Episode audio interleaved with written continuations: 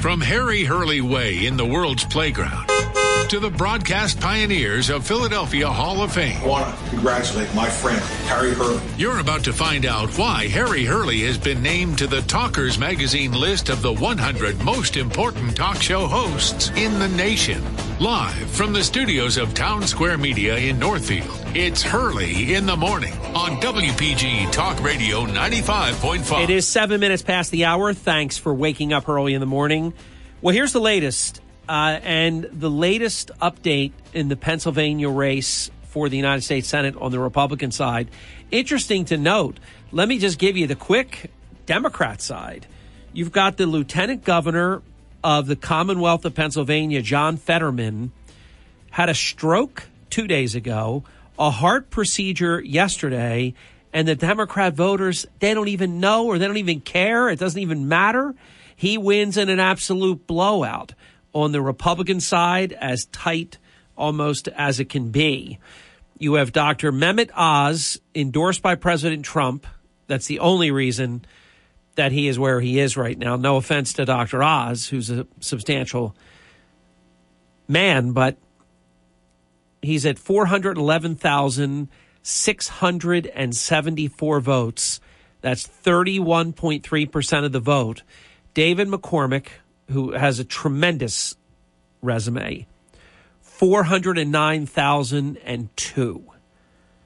So at this near moment, out of 1.1 million votes counted, Mehmet Oz has a lead of 2,672 votes. It could still go either way. Of course, I think you'd rather be Oz than McCormick because there's not that many votes to count. Now, I will tell you, let me get, go into my briefcase real quick. There's something that I saw at about 7 o'clock last night that a Pennsylvania county said that some of their mail in ballots weren't scanning due to a printing error. And it turns out this was for U.S. Senate and governor. That's usually not a big deal, but if you're talking about a race that's within a couple thousand votes, it's a it's a huge deal. And it's the sixth most populous county in Pennsylvania. And the way that um, this appears to have happened, they had a vendor, and the vendor used the wrong identification code. So the scanning equipment, it's an optic scanner, it can't read the ballots. They have a central scanner system. So I guess they had to count them by hand. I don't think it I don't think that it is a major deal, but there just always seems to be something.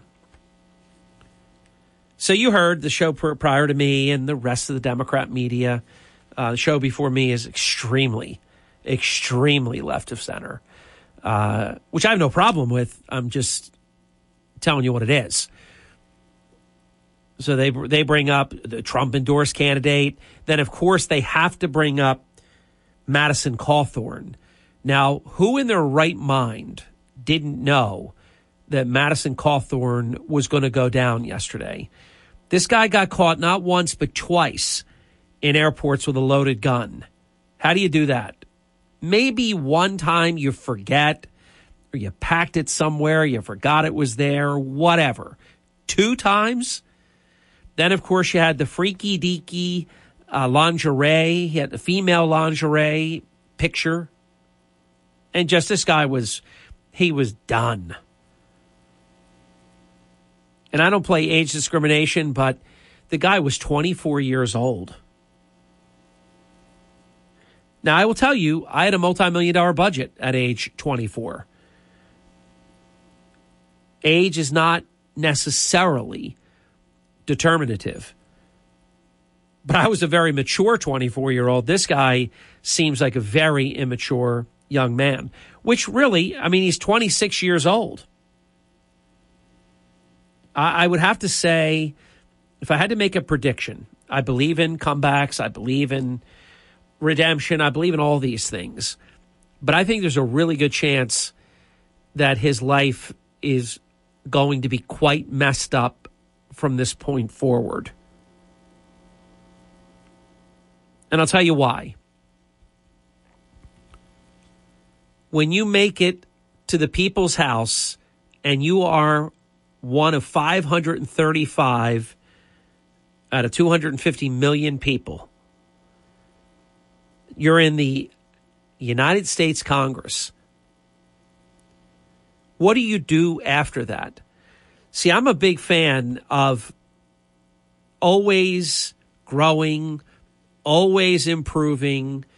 I know people that live in the past, they live through their, and look, I'm proud of my high school days. I'm proud of, I still have a high school record. I'm proud of my running career and I, I'm, I'm very fond, you know, have fond memories of that stuff. But it doesn't guide my life. I'm telling you, I know people that the greatest thing they ever did was in high school. I saw a movie the other night, and this kid was really cool, and this girl really wanted to date him and go out with him. And he was just the, the coolest kid in school. And then it goes into the future, and the guy's like a smelly bum doing not very well at all. But when the biggest thing, the best thing you ever did was at such a young part of your life, for me, I, I that's sad. I, I treat every day like I haven't done the best thing yet.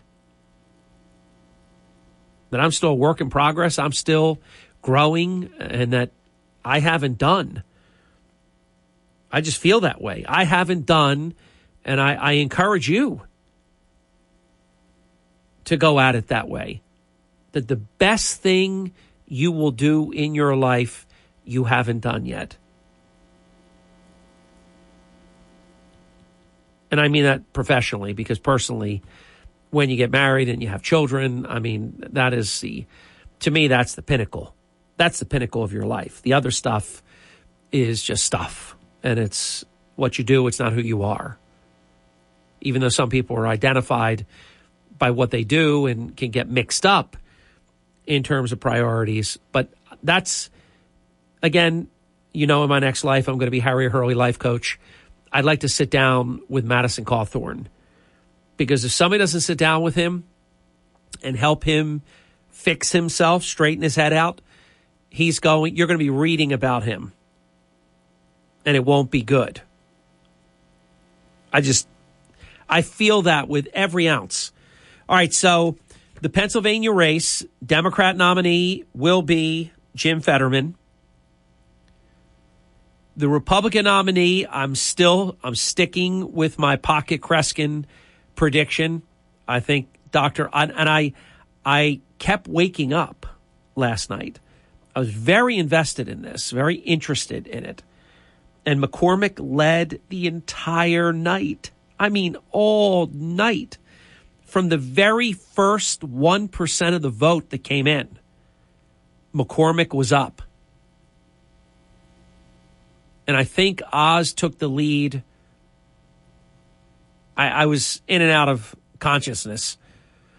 So I, I can't remember exactly when, but I think sometime after midnight. and he kept increasing this very small lead, uh, but it is extremely close. And if it stays this close, anything one half percent or less is an automatic recount. And when you're talking about numbers that are this close, you could have tabular errors. I talked to somebody about an hour ago that thinks they're going to cheat Mehmet Oz, but I said I think the Democrats want to run against him. I don't think they want to run against David McCormick. So I think they're not going to rig it. But you have to worry about that. A sudden, hey, look at these votes. Oh my God, look at this. You know, whenever they know exactly what they need, it's always dangerous.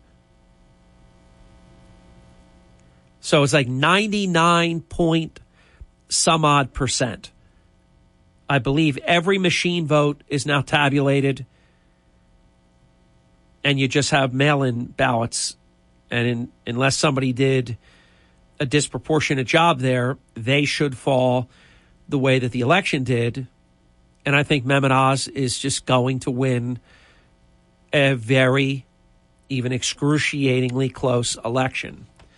Kathy Barnette, for her part in this, got 325,557 votes as of 4:45 a.m. this morning, 24.8%. So it's 31.3 Oz, 31.1 McCormick, 24.8 Barnette.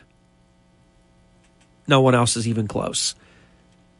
Back in just a few minutes. It's Hurley in the morning on WPG Talk Radio 95.5. Fox News commentary. I'm Jimmy Failla, and I'll tell you why the big winner of the Johnny Depp Amber Heard divorce trial are the people who aren't watching. Next. America could soon enter stagflation territory with slow economic growth, high unemployment, and high inflation. That is why I recommend gold IRAs from Birch Gold Group. Hi, Stephen K. Bannon here, and I want to remind you to get Birch Gold's free info kit on sheltering your savings with Gold IRA. To get your free copy, text the word shelter to 989898. With stagflation looming, it's critical that you act today. Text shelter to 989898 right now. So Amber Heard and Johnny Depp continue to battle in court. And I have to say, if the goal of this trial was to make the rest of us feel better about our own relationships, these two are doing a phenomenal job. Aside from that, it's completely ridiculous, especially when you consider this trial has lasted longer than their marriage. And while Americans will recover from the ridiculousness of hearing about Johnny getting day drunk all the time and Amber allegedly going potty on his bed one time, it's unlikely that either actor's career will recover because they both look nuts. By the time this is over, Johnny Depp will be lucky to be starring in a low budget spin-off called porch pirates of the Caribbean, where he's just stealing Amazon packages off people's stoops. Amber might get hired, but probably to teach an acting class because she seems to be full of it half the time. As for the judge, he should probably punish the loser by making them watch this entire trial again so they can suffer as much as we did. Because in the end, even the winner of this trial will still be a loser. I'm Jimmy Failla. Thousand. Download every Hurley in the Morning program as a podcast on the WPG Talk Radio app. Harry Hurley on WPG Talk Radio 95.5. Thank you. I am working on something that I will squeeze in five minutes at a time, and it will probably take me until the middle of next hour. But I will tell you when I publish it, and it is no joke and it is not. I love come, you know, uh, bearing good news. This isn't that. No good.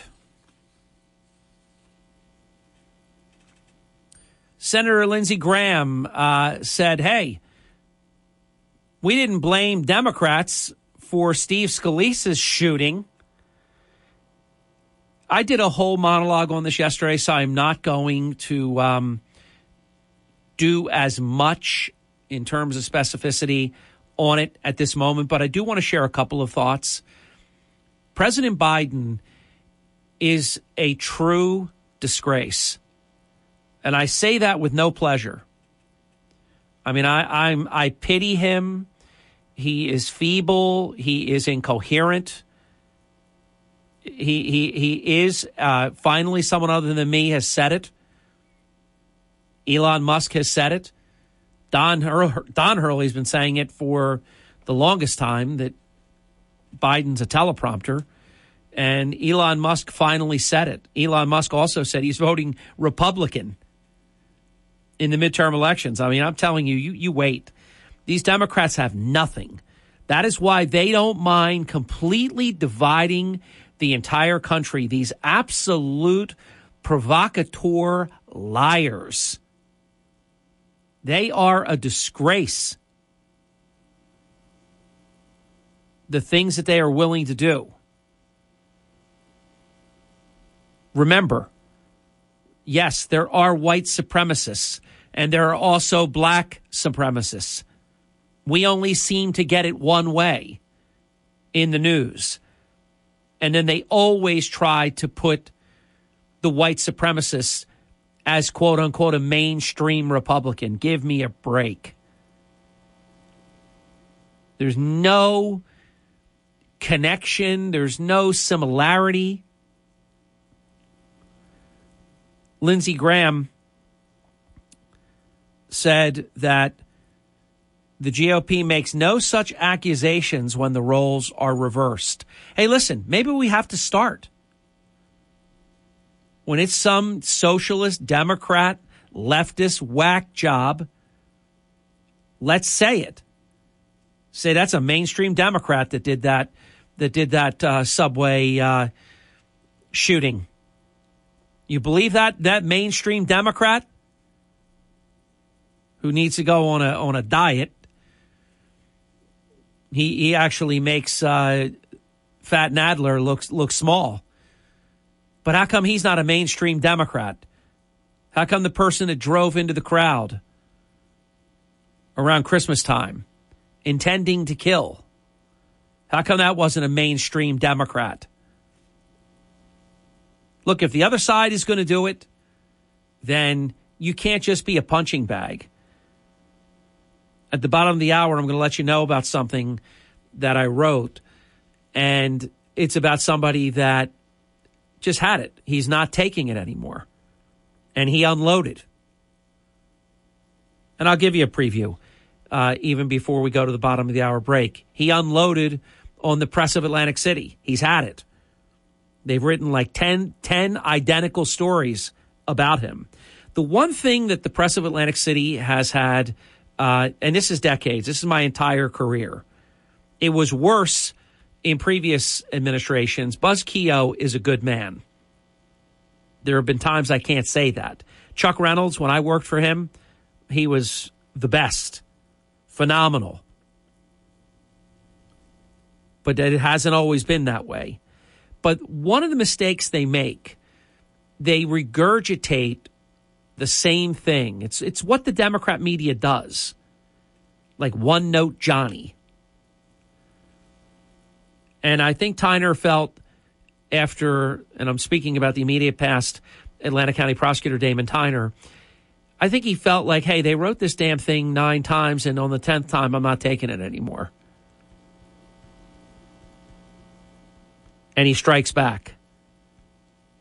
And we have the letter that he wrote and everything that he had to say on the topic. We'll talk more about that in a few minutes. But Senator Graham is exactly right. Now imagine this. Imagine a headline, and this is exactly as it read The Buffalo shooter isn't a lone wolf, he's a mainstream Republican. How patently, blatantly, intellectually dishonest is that? This 18 year old, barely man child, th- this is a mainstream Republican? Quote, nobody accused the person who was a Bernie Sanders supporter who attacked Republican congressmen at baseball practice of representing the mainstream of the Democratic Party, I find that headline offensive. Quote unquote. And they weren't the only ones. You had jackass Schumer. You know, Schumer, think about this. Schumer, I, I don't even know. I, I think you should be able to sue people that do this kind of thing, whether you're a public figure or not. Schumer wrote Fox News. This is according to Tucker Carlson. He wrote Fox News, I think it was yesterday, calling for them to fire Tucker Carlson and other people. Who do they think they are? What arbiter of anything are they? And this this thin, it's not even thin, it's not even there this this attempt to link this horrible event in Buffalo to Fox News and to Tucker Carlson and to Republicans. It's disgraceful. But I'm telling you, they have. I, I heard Shelby Steele. Let me tell you something. Shelby Steele is one of the most brilliant, pithy, some people need a thousand words to say something. He is so impactful in five or 10 words. Very soft spoken, but makes incredibly good points. And he was saying that the Democrats have nothing. And so they overreach and, and do this invention and create these things. He's, he's spot on. And understand, they're never going to stop. They, it, it's sad. I have to tell you, it's sad. The other side doesn't do it because the other side actually knows how to govern, has a philosophy of governance that you can sell to the American people. You can't sell what what the Democrats have. Defund the police, catch and release, no border security. Oh, I love Jim Jordan yesterday. He goes after, he says, look at this gasoline prices. Look at the inflation. Look at the no security at the border. Look at this. Look at that. And what are the congressional hearings yesterday? UFOs. Jim Jordan is flat out brilliant. We'll be right back. Don't go away. Just getting started. I'm Hurley in the morning. This is WPG Talk Radio 95.5, South Jersey's number one talk station. All because of you. You did that. This is the Town Square, New Jersey Info and Weather Network. 31 minutes past the hour. Yes, it's still me, Harry Hurley, uh, ravaged with tree pollen allergies. I, I just can't even, I can't even verbalize how much agony I'm in. Former Atlantic County Prosecutor Damon Tyner unloads on the press of Atlantic City. We have the exclusive. Pain at the pump, you bet. And I'm going to double down on that in the next hour. And Atlantic County and Cape May counties, believe it or not, are listed as high for COVID. In other words, you should be wearing masks From the Town Square, New Jersey Info and Weather Network, I'm Chief Meteorologist Dan Zarrow. Today's humidity even lower and more comfortable than yesterday. Daytime hours look great, although tonight does look wet. Early sunshine, then increasing clouds this afternoon. High temperature 71 degrees. Showers may creep in after sunset. Steadier rain after midnight. Low temperature 58. Bring rain the rain, exits please. by mid morning tomorrow, then clearing skies. Mild and breezy, high 78. Get weather 24 7 wherever you are. Download our free mobile app today. This is a St. Jude moment. WPG Talk Radio 95.5. Sean Hannity this afternoon at 3. Now, Hurley in the morning on WPG Talk Radio 95.5. I have to finish something. I am helping a guest listener who needs my help, and I fell about 30 seconds short of being able to um, respond. Just give me one second here. Uh, we take care. We take care of you. Don't you worry. Where do you see, by the way, what I am working on uh, for the next hour, and then then it will be ripe. You, I'll be posing the question: Are you ready for something?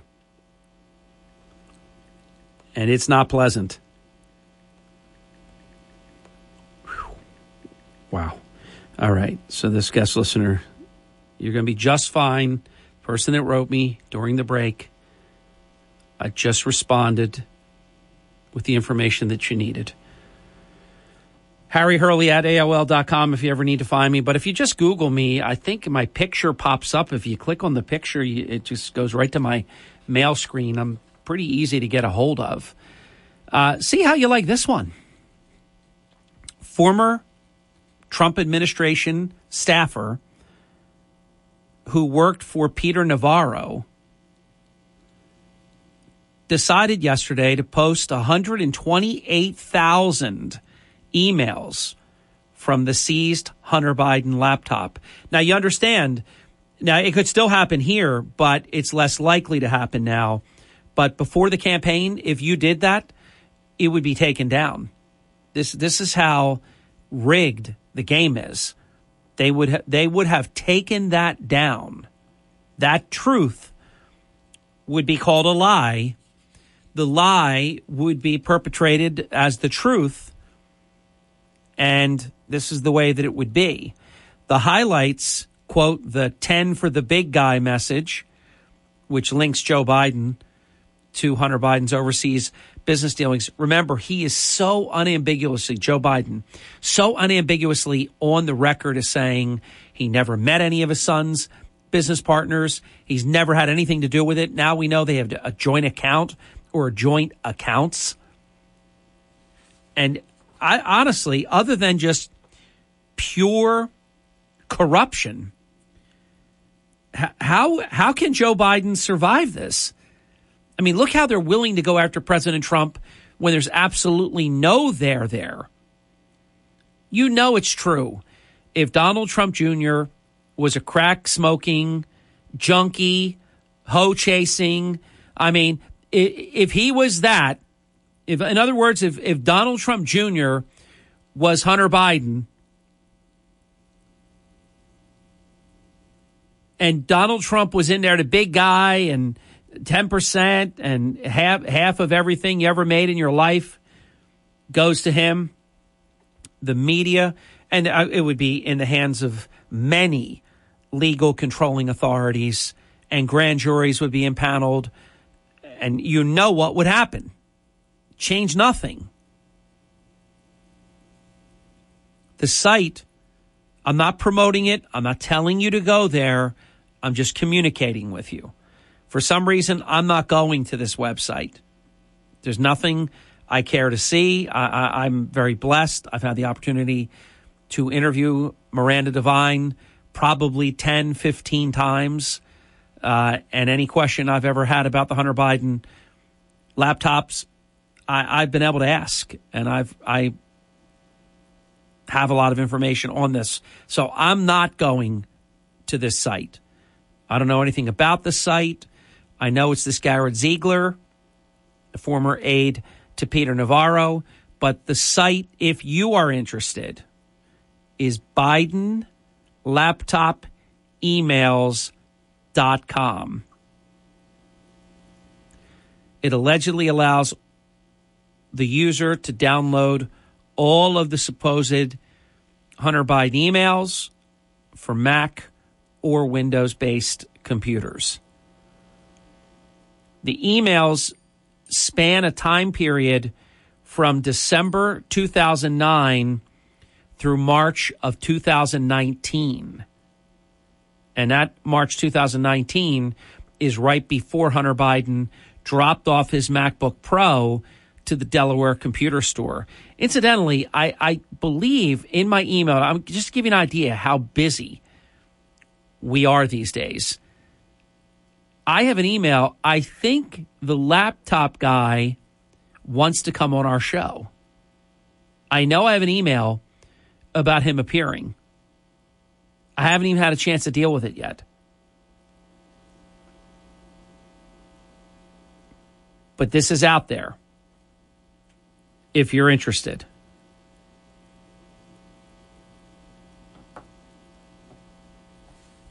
In a statement on the site, which bills itself as a nonprofit research group exposing corruption and blackmail. It characterizes Hunter Biden's laptop as, quote, a modern Rosetta Stone of white and blue collar crime.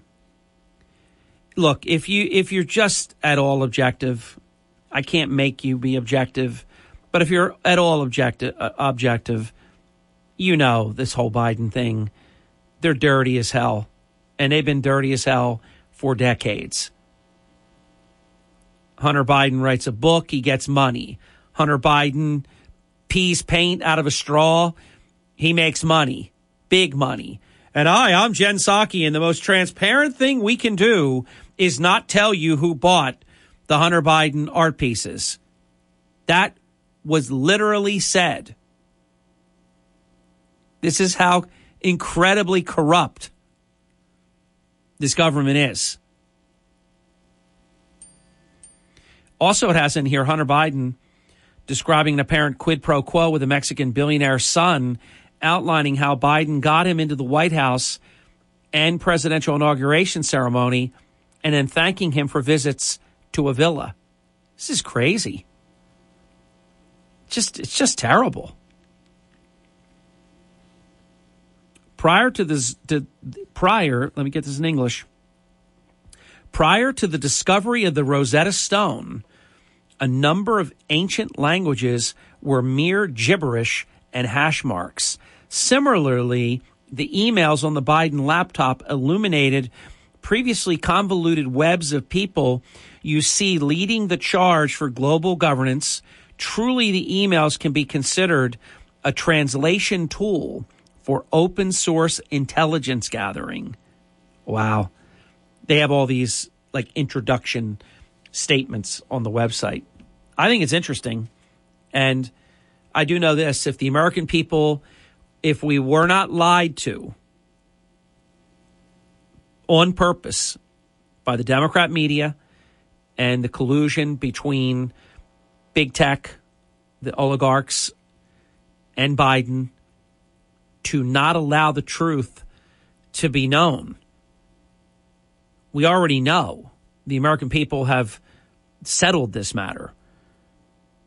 Biden would have lost anywhere from anywhere from 20 to 25 percent or more of his vote on election day. He would not be the president. I said from the beginning, oh, why would they do something like this? This is why. It's so easy to connect the dots. They could not allow this truth to become self evident. Back in a few minutes.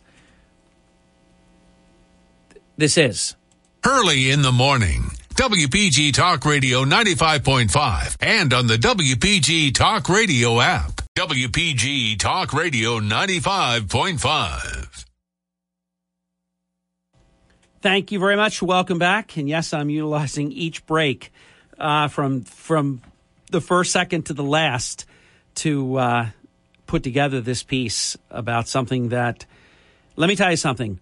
If what I am writing, and in some areas it's very close to happening already, if this happens, you are going to see an America and things going on that you never even dreamed about. People will have had it. Like I reported earlier about Damon Tyner, you know, when the press wrote 10 times stories about the same exact thing 10 times. I forget who else that happened to. There was somebody that had something going on and they just kept doing the same story again and again and again.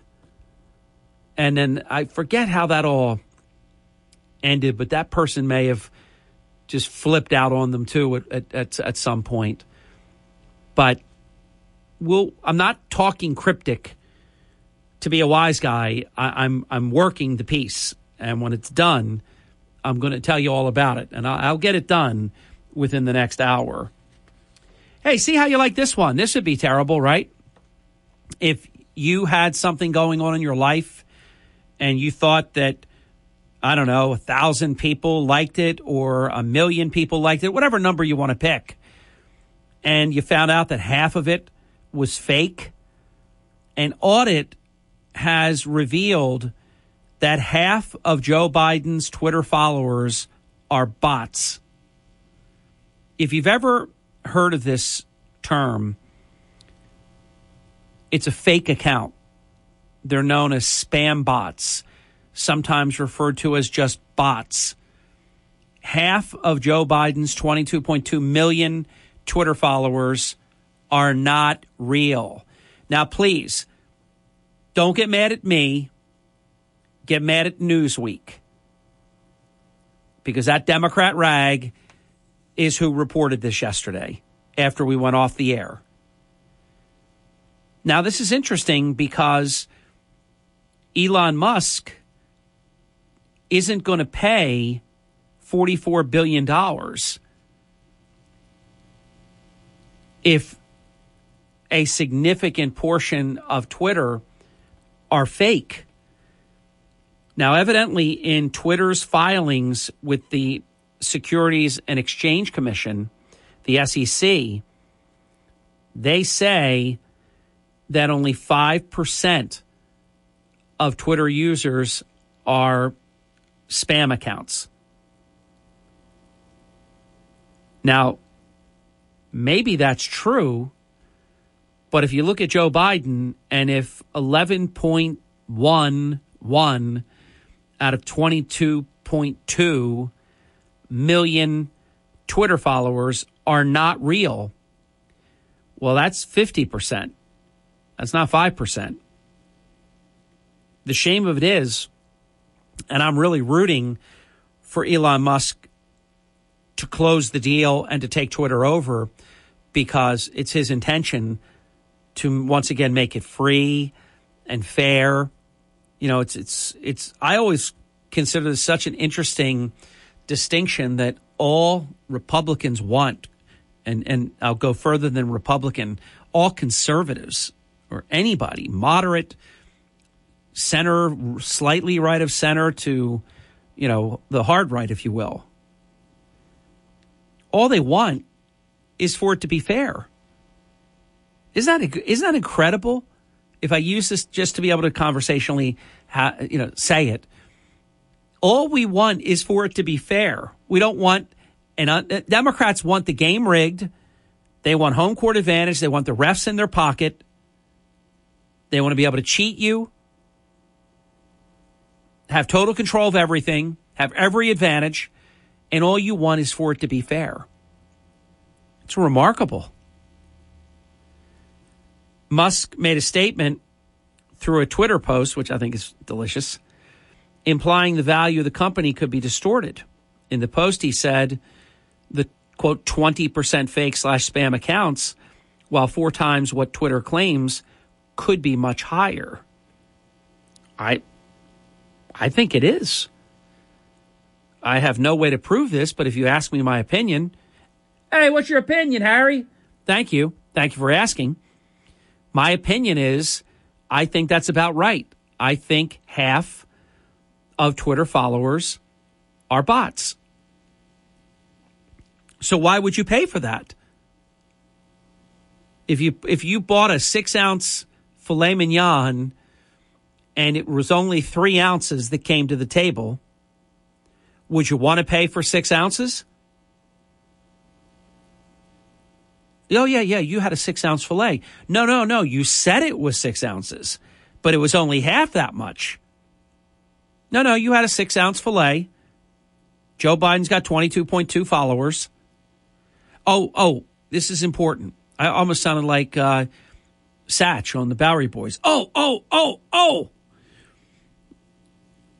Because I don't want to be called a liar.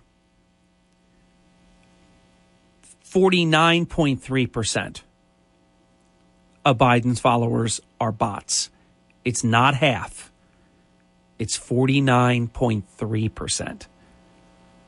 See, we really believe it's important to tell you the truth. You said half, 49.3. It's a lot more than five. What I, you know, it's only one account. Oh, okay. So the president is is just uniquely bottable. Elon Musk, I I can only tell you that I have enjoyed what he has been doing. Look, I know he's a little zany, and, and maybe he's a lot zany, but look what this guy does. Space, subterranean, Tesla. I mean, he's incredibly forward thinking.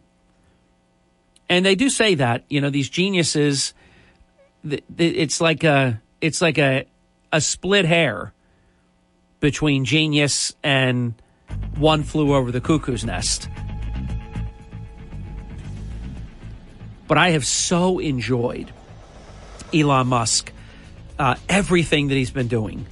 The offer for Twitter, how he's handled it, now going after this uh, spam bot thing, how he's gotten involved instead of voting Republican in the midterm elections. And, you know, think about it. How couldn't you? Anybody that would vote to continue what's been going on in this country, I read you the list yesterday. In fact, I wrote an article, Pain at the Pump, and it's beyond just gasoline. I went in and outlined 10 or more things that are anywhere from 50% 40%, 30, 20, 10% more expensive just one year later what sane person would want to continue this? Your calls are next. WPGG Atlantic City, WENJ HD3 Millville, a town square media station. Everything you need to know in six minutes starts now. From Harry Hurley Way in the world's playground to the broadcast pioneers of Philadelphia Hall of Fame. I want to congratulate my friend, Harry Hurley. You're about to find out why Harry Hurley has been named to the Talkers Magazine list of the 100 most important talk show hosts in the nation. Live from the studios of Town Square Media in Northfield, it's Hurley in the Morning on WPG Talk Radio 95.5. Thank you and welcome to the program at six minutes past the hour. Wide open forum this hour. Uh, the eight o'clock hour will feature Jim Malamut. We had to move him uh, to today, which appreciate Jim for moving. We were not here last Wednesday. Got back on Thursday. Jim Malamut, the Green Tree Mortgage Program, and I uh, actually have homework sitting on Jim's desk when he arrives. The, the article is titled, it's an Axios uh, media piece. The article is titled, The Crazy Housing Market is Finally Slowing Down. Sort of a what's next type of deal. I think it'll be a good discussion. That's coming up. And from 935 until Kilmeade, your New Jersey Senator Vince Polistina in a Hurley in the Morning exclusive. As promised, open forum begins right now, 609 407 1450. Welcome to Hurley in the Morning. You're on the air. Uh, yeah, good morning. I have a friend named Billy. We always try to one up each other on who has more knowledge of what's going on in the past and what's going on now. He sends me audio clips about the similarities between uh, President Lincoln and President Kennedy. How President Kennedy, uh, President Lincoln was uh, elected into Congress in 1846. John Kennedy was elected into Congress in 1946.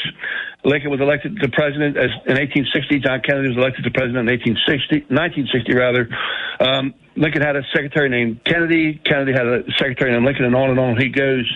And yeah, but I said only one thing. Yes, uh, both assassinators were from uh, the South, but at this point, no, I don't believe uh, Lee Harvey Oswald was a true assassinator. But I won't go there. But it's just that we are in a the 21st. We have entered a new paradigm here. I mean, the 21st century, the 20th century. As much as we love the 20th century, it's gone. 20th century's gone. We're in a new century, and yeah, as far as uh, our commander in chief, I mean, our commander in chief saying uh, that yes, uh, that uh, uh, campaigning on a, on behalf of the GOP is what won their election this past uh, couple nights. Well, that just shows we're fighting fire with fire. That's all. We're finally fighting fire with fire. That's what we have to do with these people. We we can't. Uh, they, they they'll cut your throat. They you know. that's the kind of people they are. That's that's what we're dealing with here. So um, actually, I, I've learned a, I've learned a whole lot from the internet. So people always accuse me of being a wing nut because I learned so much from the internet. I learned a treasure trove of information from the internet. I know there's BS there too. I, I'm, I realize that. But you're going to get more BS from uh, MSLSD or you know CNN, the Commons News Network, any day. You'll get more truth from the from the internet. Uh, but they're they're shadow banning, they're deplatforming, they're photoshopping, they're doing everything they can to, you know, cut pull that rug out from under our, our feet too. But I think it's time for we the people really we really need to uh, gain as much information as possible and and really we have to fight these people, man. We have no choice. We have to fight these people tooth and nail. Looks like. Thanks. Hey, thanks, Flash. I mean, hell, look how they're fighting. Look how unfair they fight. I mean, they're calling Republicans terrorists. They they took parents and placed them under federal criminal investigation. Parents that just cared about their kids and wanted to have a say in their schools. They're listen, they're playing for keeps. They don't care who they destroy, they don't care what they say. They call this 18-year-old man child, they call him a mainstream Republican. They are they are sick. These people. And they have no boundaries. Your calls continue right after the break. Don't go away. You will be the next caller on the Hurley in the Morning program. This is WPG Talk Radio, 95.5. Here's Sean Hannity. The truth and nothing but. This is the Sean Hannity Morning Minute. No one should be held accountable for evil actions of, of individuals except for that depraved individual.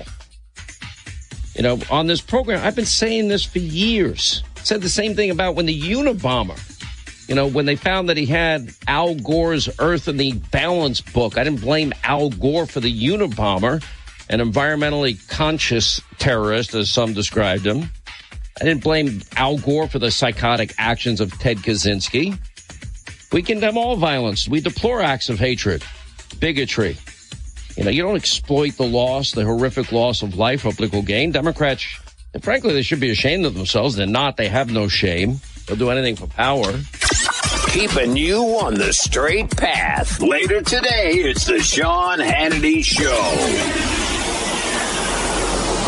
And whether you're moving into a new home or you just want to give your home a whole new feel, you can start with custom window treatments from Blinds.com. Now, Blinds.com, they have the selection and the expertise to help you customize your perfect window treatments. Plus, there's no showroom, no retail markups. Blinds.com, they can connect you with design consultants and local pros for installation. So shop Blinds.com right now. Save up to 40% off site wide. That's Blinds.com, up to 40% off site wide. Rules and restrictions may apply.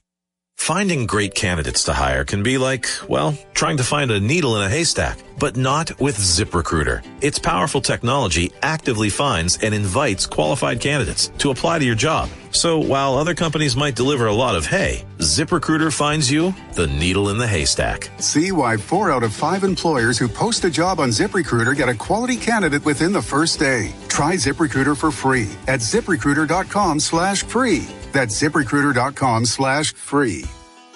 Hi, it's Mark Levin. Join me this evening at 6. Now back to Hurley in the morning on WPG Talk Radio, 95.5 FM, 1450 AM. South Jersey's talk station. That is the great one. Mark Levin, 16, almost 17 minutes past the hour. Wide open forum continues, 609 407 1450. Jim Malamut coming up right around the corner in the upcoming hour, the 8 o'clock hour. And from 935 until Brian Kilmeade New Jersey Senator Vince Polistina. Welcome to Hurley in the Morning. Glad you called in. Hi there. Good morning, Harry. Hey. Uh, I do want to talk about um, what Biden said yesterday, but I want to finish what I was talking about the other day. I ran out of time. We were talking about how when the Democrats want you to change your behavior, for instance, driving a gasoline car, well, they drive up the cost of gasoline in order to get you to drive your car less or give it up and buy an electric car because that which they cannot legislate, they regulate. They can't outlaw your car, but they can make it too expensive to drive. So the end result is the same. You have a car, but you don't use it. So you really don't have a car. So the point I was going to make too was that in regards to this baby formula thing, I really think what they're trying to do is to get Americans thinking twice before they have a baby. Because if you are a young couple and you're thinking, gee, I'm not going to be able to afford to feed the baby, or I'm not going to be able to get the food to feed the baby, and maybe you're going to think twice about it. And I had put this on Facebook. Hours later, I see this. Um, uh, her name is Potter uh, or Porter from California, Congresswoman and she was saying the same thing I said. She's a Democrat, and she was saying that we can't overturn Roe v. Wade because, look, inflation can happen at any time. And a mother needs to have the option of deciding how many children she's going to have or how many mouths she's going to be able to feed based on inflation. Like it could happen at any time, and maybe the mother thinks, "Well, I can't afford to feed this baby, so I'm going to abort it." It was that it was that narrative that this that this Democrat congresswoman was putting out there. Okay, so imagine this is happening while at the same time they're importing millions of new people to the country who, truth be told, are quite prolific when it comes to procreation. So, as the old traditional Americans go away, they're not having children, they are replaced with this new America. And, and this is not my term. It, it, I have heard it used. It's called the browning of America. And I don't have a problem with the browning of America if it happens organically. I have a problem with the reasons why they're doing it. And we know why they're doing it. They're doing it for power. Agree or disagree, Harry? Agree. Okay, so this is this is what I think is happening now. Yesterday, Joe Biden, you know, and I know people say, "Oh, I feel sorry for him," you know, he's senile, whatever. See, I look at what ten years ago when he was vice president. He was perfectly fine. I mean, he's never been a smart person. We know that. No, he's been, he was wrong for 40, 50 years, but he was never so incoherent. He was just wrong, which was dangerous in itself. But this is really dangerous stuff. Right now, uh, what's I, I just don't know how much longer people are going to be able to pretend that nothing is wrong here. Well, like I say, he the things that he did while he was perfectly lucid for decades, all the stuff he did with Hunter, he was perfectly lucid during that time. So I don't feel one bit sorry for him right now. I love. I, I I'm kind of torn because I love when he embarrasses himself, but then I'm I'm torn because he's also embarrassing the country. He's making us look ridiculous on the world stage. A- And even more important and dangerous, he makes us look weak. Exactly. Embarrassing. I mean, Bill Clinton was an embarrassment when he was playing hide the cigar and doing terrible things. Uh, embarrassing is one thing. Biden's dangerous. Well, yeah, but but this is why they put him. This is why Biden was installed because he's the perfect. You can excuse everything he's doing as just this old man making bad mistakes, but he's not the one doing the things. He's just the the mouthpiece. We talked about that, but now uh, to to paraphrase Ralph Kramden, I know that you know that I know that you know a guy who looks a lot like you actually, who creates memes.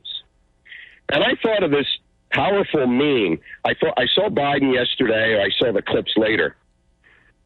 Imagine a pile of, and this would all have to be cartoon, cartoonish, not real pictures, but a cartoon of dead bodies, African American, with the presidential podium perched on top of the pile, and Biden saying everything he said yesterday because he used their dead bodies to create political hay to once again eh, eh, ex- excoriate people who disagree with him and make them the blame for all of this.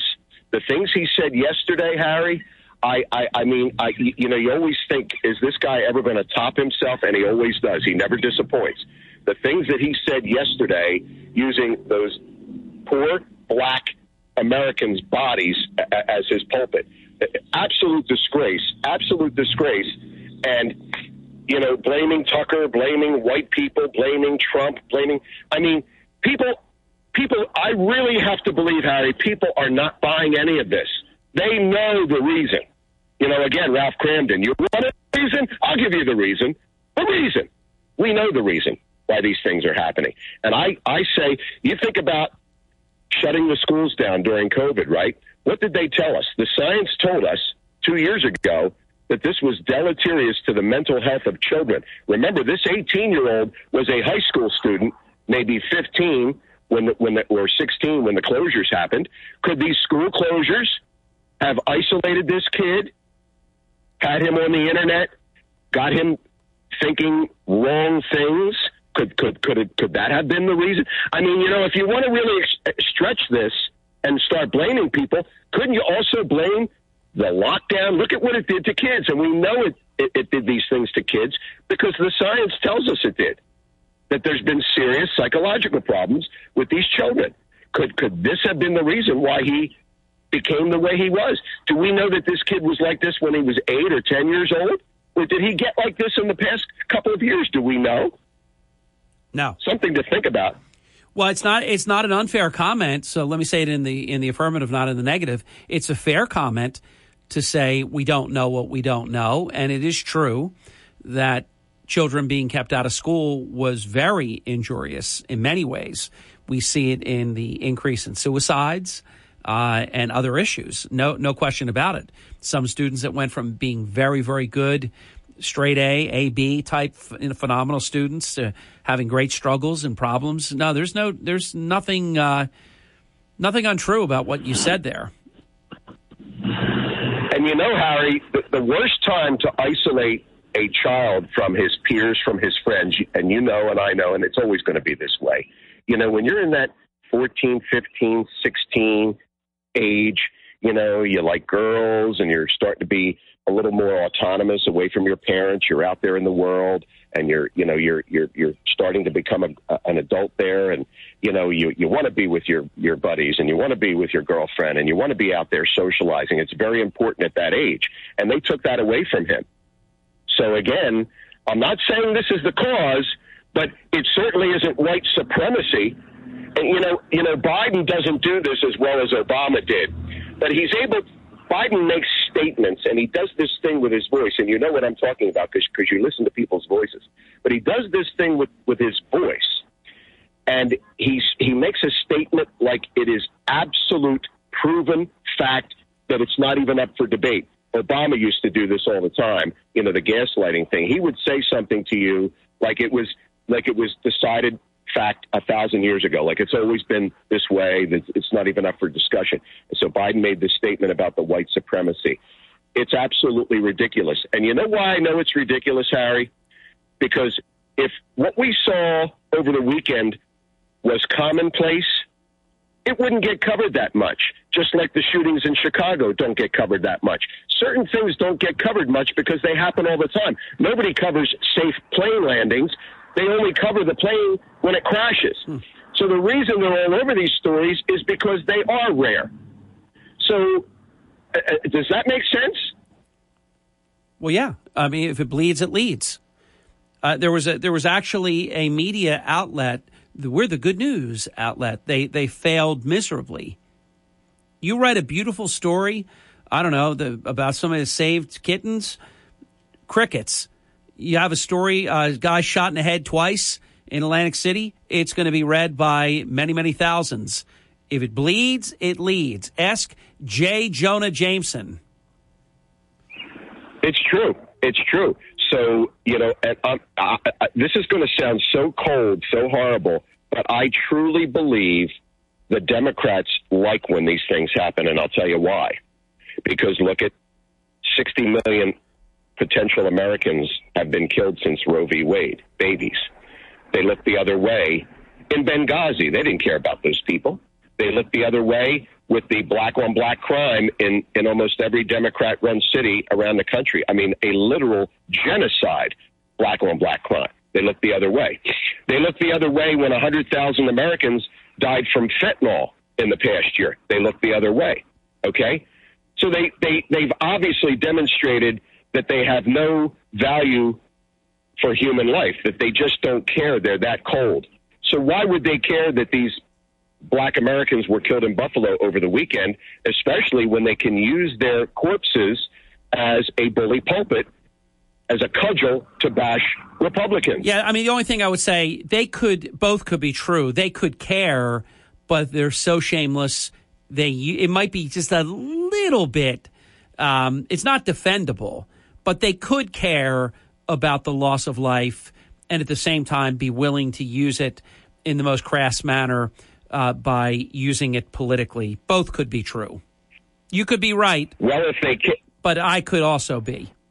I want to. I want to at least not lose all faith in humanity and say, look, they're scumbags, uh, but they can care that something horrible happened, but at the same time, be so cold, so calculating, so callous, and also, too, let's be honest, so desperate because they've got nothing. Andy, you know this. They have nothing.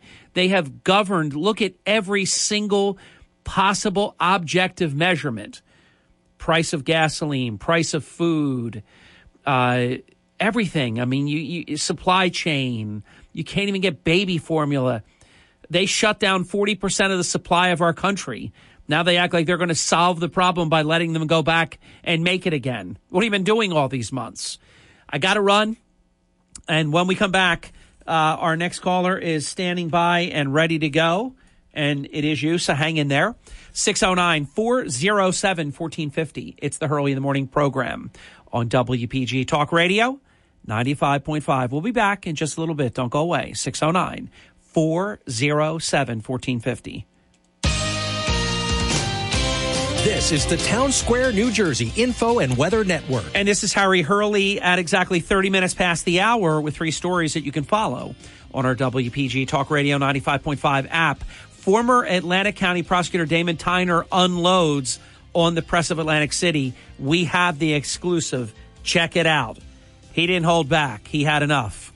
Pain at the pump, we've got it, and I'm filing Pain at the Pump Part 2. Oh, where do you hear about this?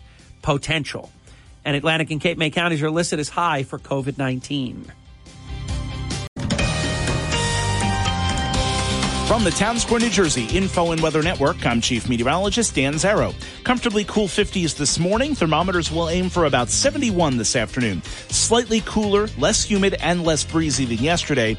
Even though clouds will increase through this afternoon, another nice weather day. Tonight we get wet, showers after sunset, steadier rain after midnight, low of 58. Rain wraps up mid morning tomorrow, then clearing skies, high of 78. 80s on Friday. Get weather 24 7 wherever you are. Download our free mobile app today. Early in the morning. WPG Talk Radio 95.5 and on the WPG Talk Radio app. Hi, it's Markley and Van Camp. Join us later today at 1. Now back to Hurley in the morning on WPG Talk Radio 95.5 FM and 1450 AM, South Jersey's talk station. Thank you. 36 minutes past the hour. And I'm telling you, trust me on this. That is a fabulous show.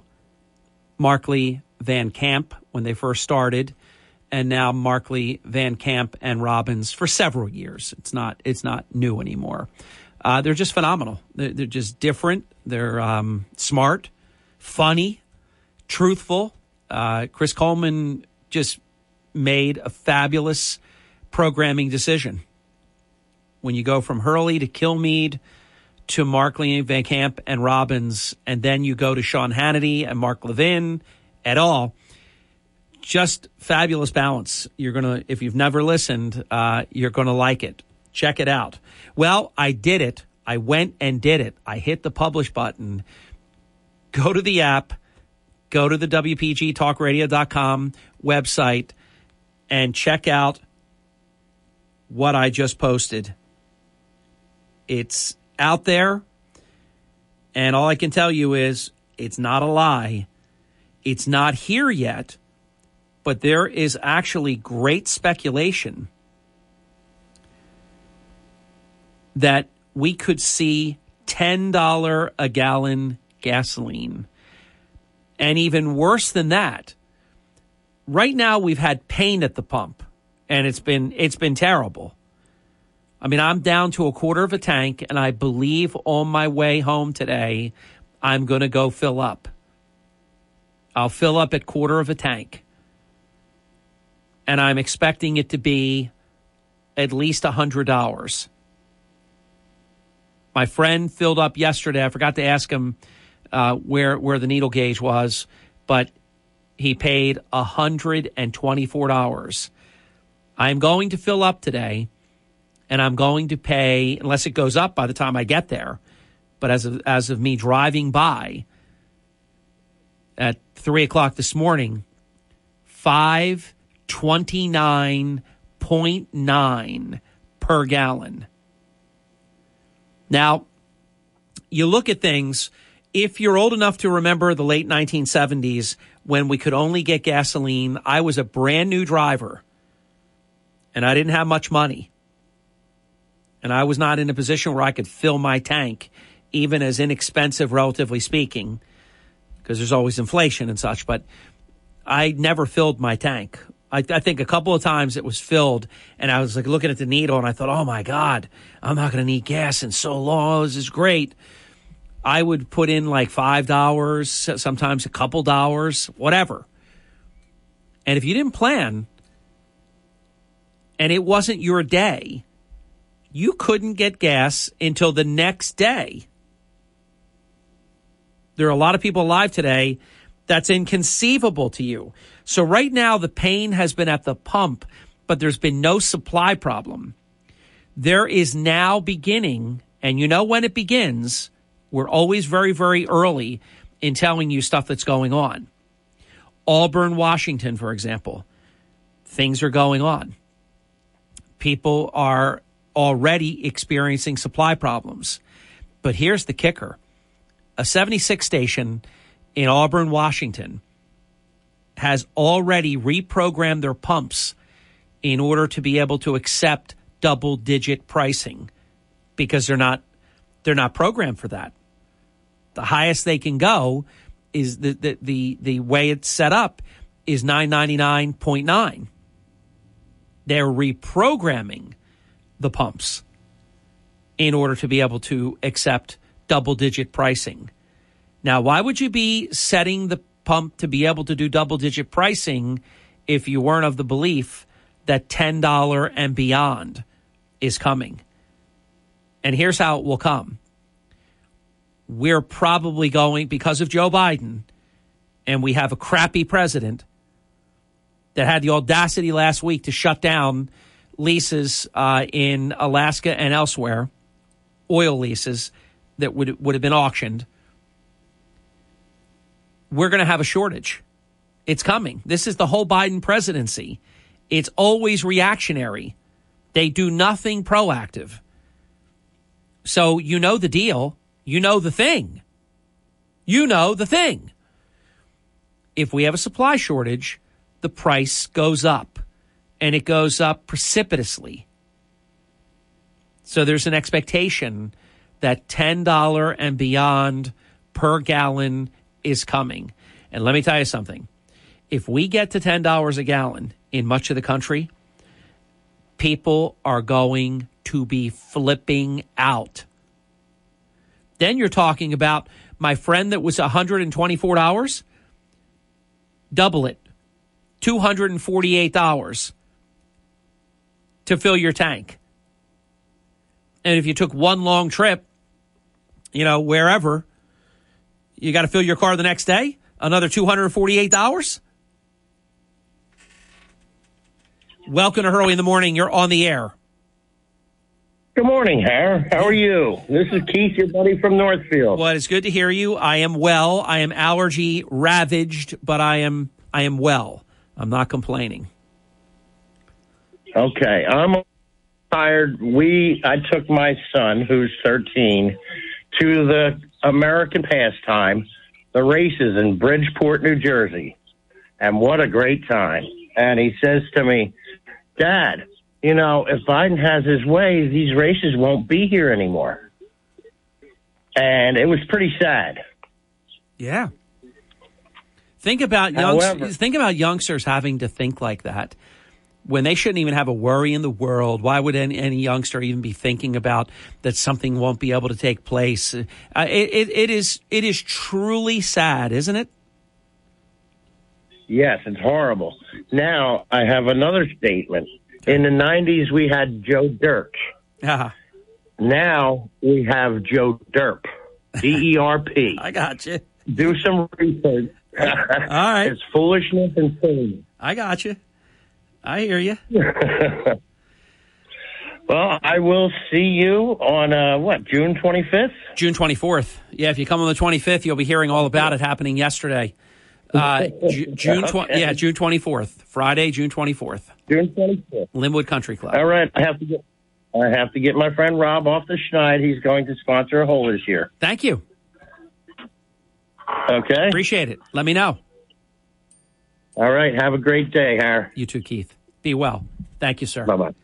I have to get this last break in. I don't want to keep people holding, but just let me get the break in. Then we'll be uninterrupted until the top of the hour, and you will be the next caller. We're coming back in just a few minutes. This is the Hurley in the Morning program, just a little tiny part of South Jersey's number one talk station, WPG Talk Radio, 95.5, and you made that happen. We'll be back. 609 407 1450 phone lines are open. Jim Malamut coming up in about 15 minutes. We have Senator Vince Polistina from 935 until Brian Kilmeade. That's going to be a lot of fun. And uh, I will certainly be complimenting the senator on a great, you think about making things happen, getting things done. Having Will Reynolds as the prosecutor of Atlantic County in favor of some stranger from far away. What a, I think, what a huge accomplishment. And especially when the, the appointing authority is of the opposite political party. That's called relationship building, collegiality, uh, playing well with others, all the things that were, were on your grade school report cards. If you played well with others, very good chance you're a success. We'll be back. Don't go away. Your calls continue in just a few minutes. You'll be caller number two. Don't you go away. Hang in there. Don't go away. We have plenty of time to take at least a couple of calls when we come back. Life is hectic here in South Jersey, but one thing you don't have to worry about is missing the information you need while you're running around doing a zillion things. That's why WPG Talk Radio 95.5 brings you everything you need to know in six minutes at the top of every hour. National headlines from Fox News Radio, South Jersey News, and your local AccuWeather forecast all in six minutes. WPG Talk Radio 95.5. It's Hurley in the morning, anytime, anywhere on the WPG Talk Radio app. Harry Hurley on WPG Talk Radio 95.5. I didn't do it to get your attention, but I knew I would get your attention. Oh my gosh, I have been besieged with pictures of, I, I've got at least during the break, 10 different pictures of gas pumps. Now, I will tell you from my friend Manny, this is the Wawa gas pump from this morning, which means probably by the time I drive back to my home office, the price of 529.9 will probably be substantially more than that because my corner store is not lower than a Wawa. And Manny, write me if this is a Super Wawa. I guess it is because only the Super Wawa has the gas station, so th- that's redundant. I don't I don't need that. It's self evident. But this means it's going up again. But this doesn't even count what I'm talking about. If we get to the point right now, it's only been pain at the pump. And it's been bad. But there hasn't been a supply problem. If you throw into that a supply problem, I'm telling you, it's going to double. And it's not me saying it. Check out the piece that we put up in the past half hour.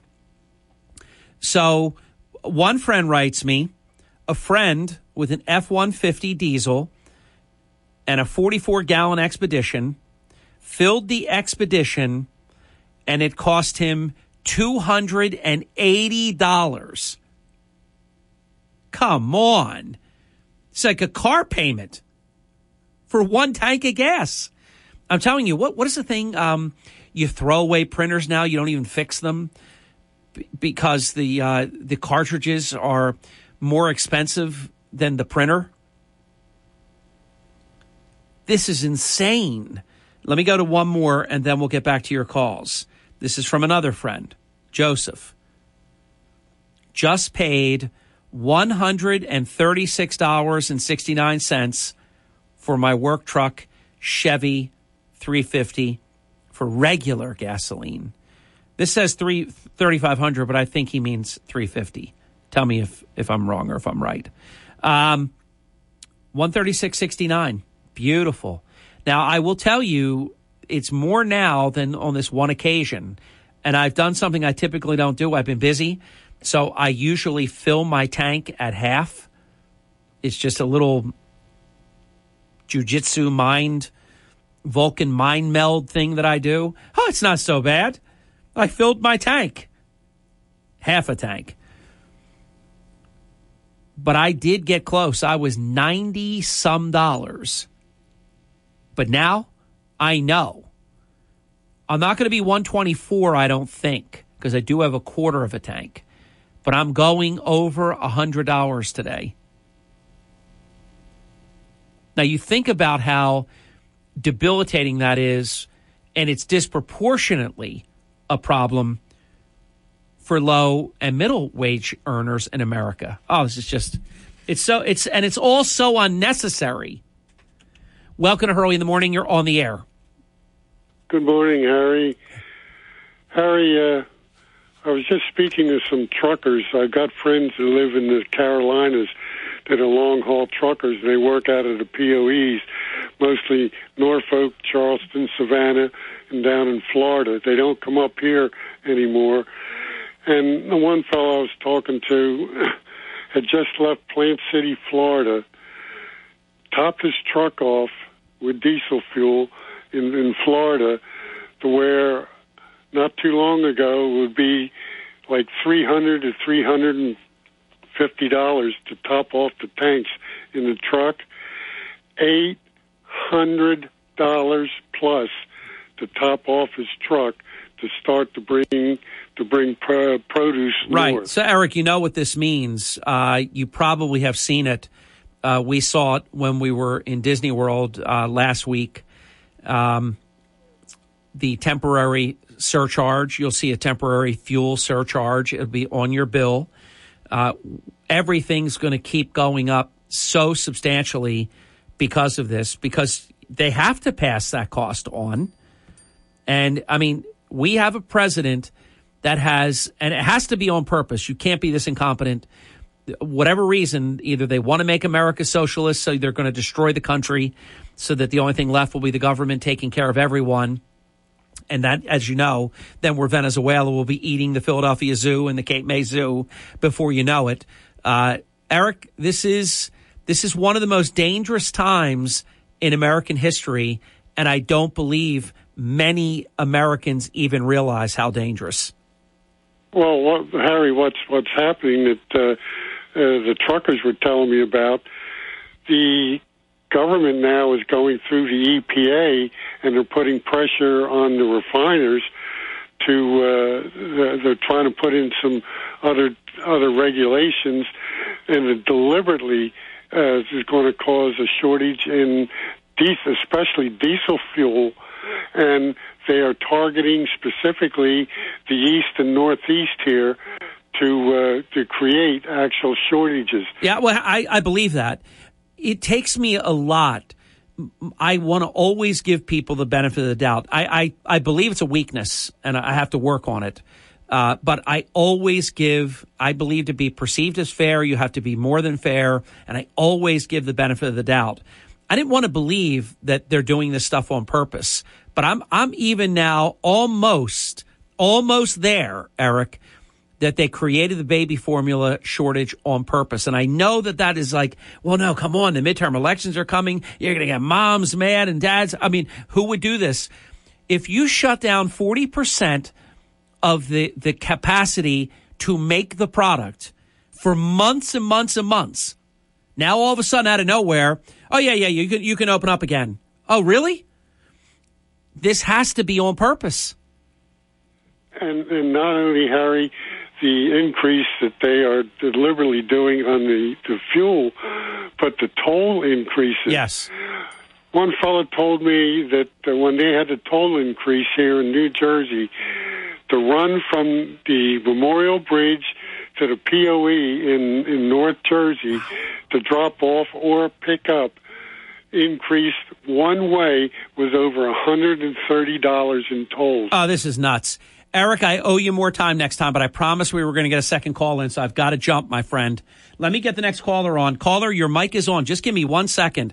And with the person that has my cell phone, but your name is not in my phone, that sent me the Galloway, Jimmy Leeds, and Pitney Road gas station, text me your name so I can put you in my phone.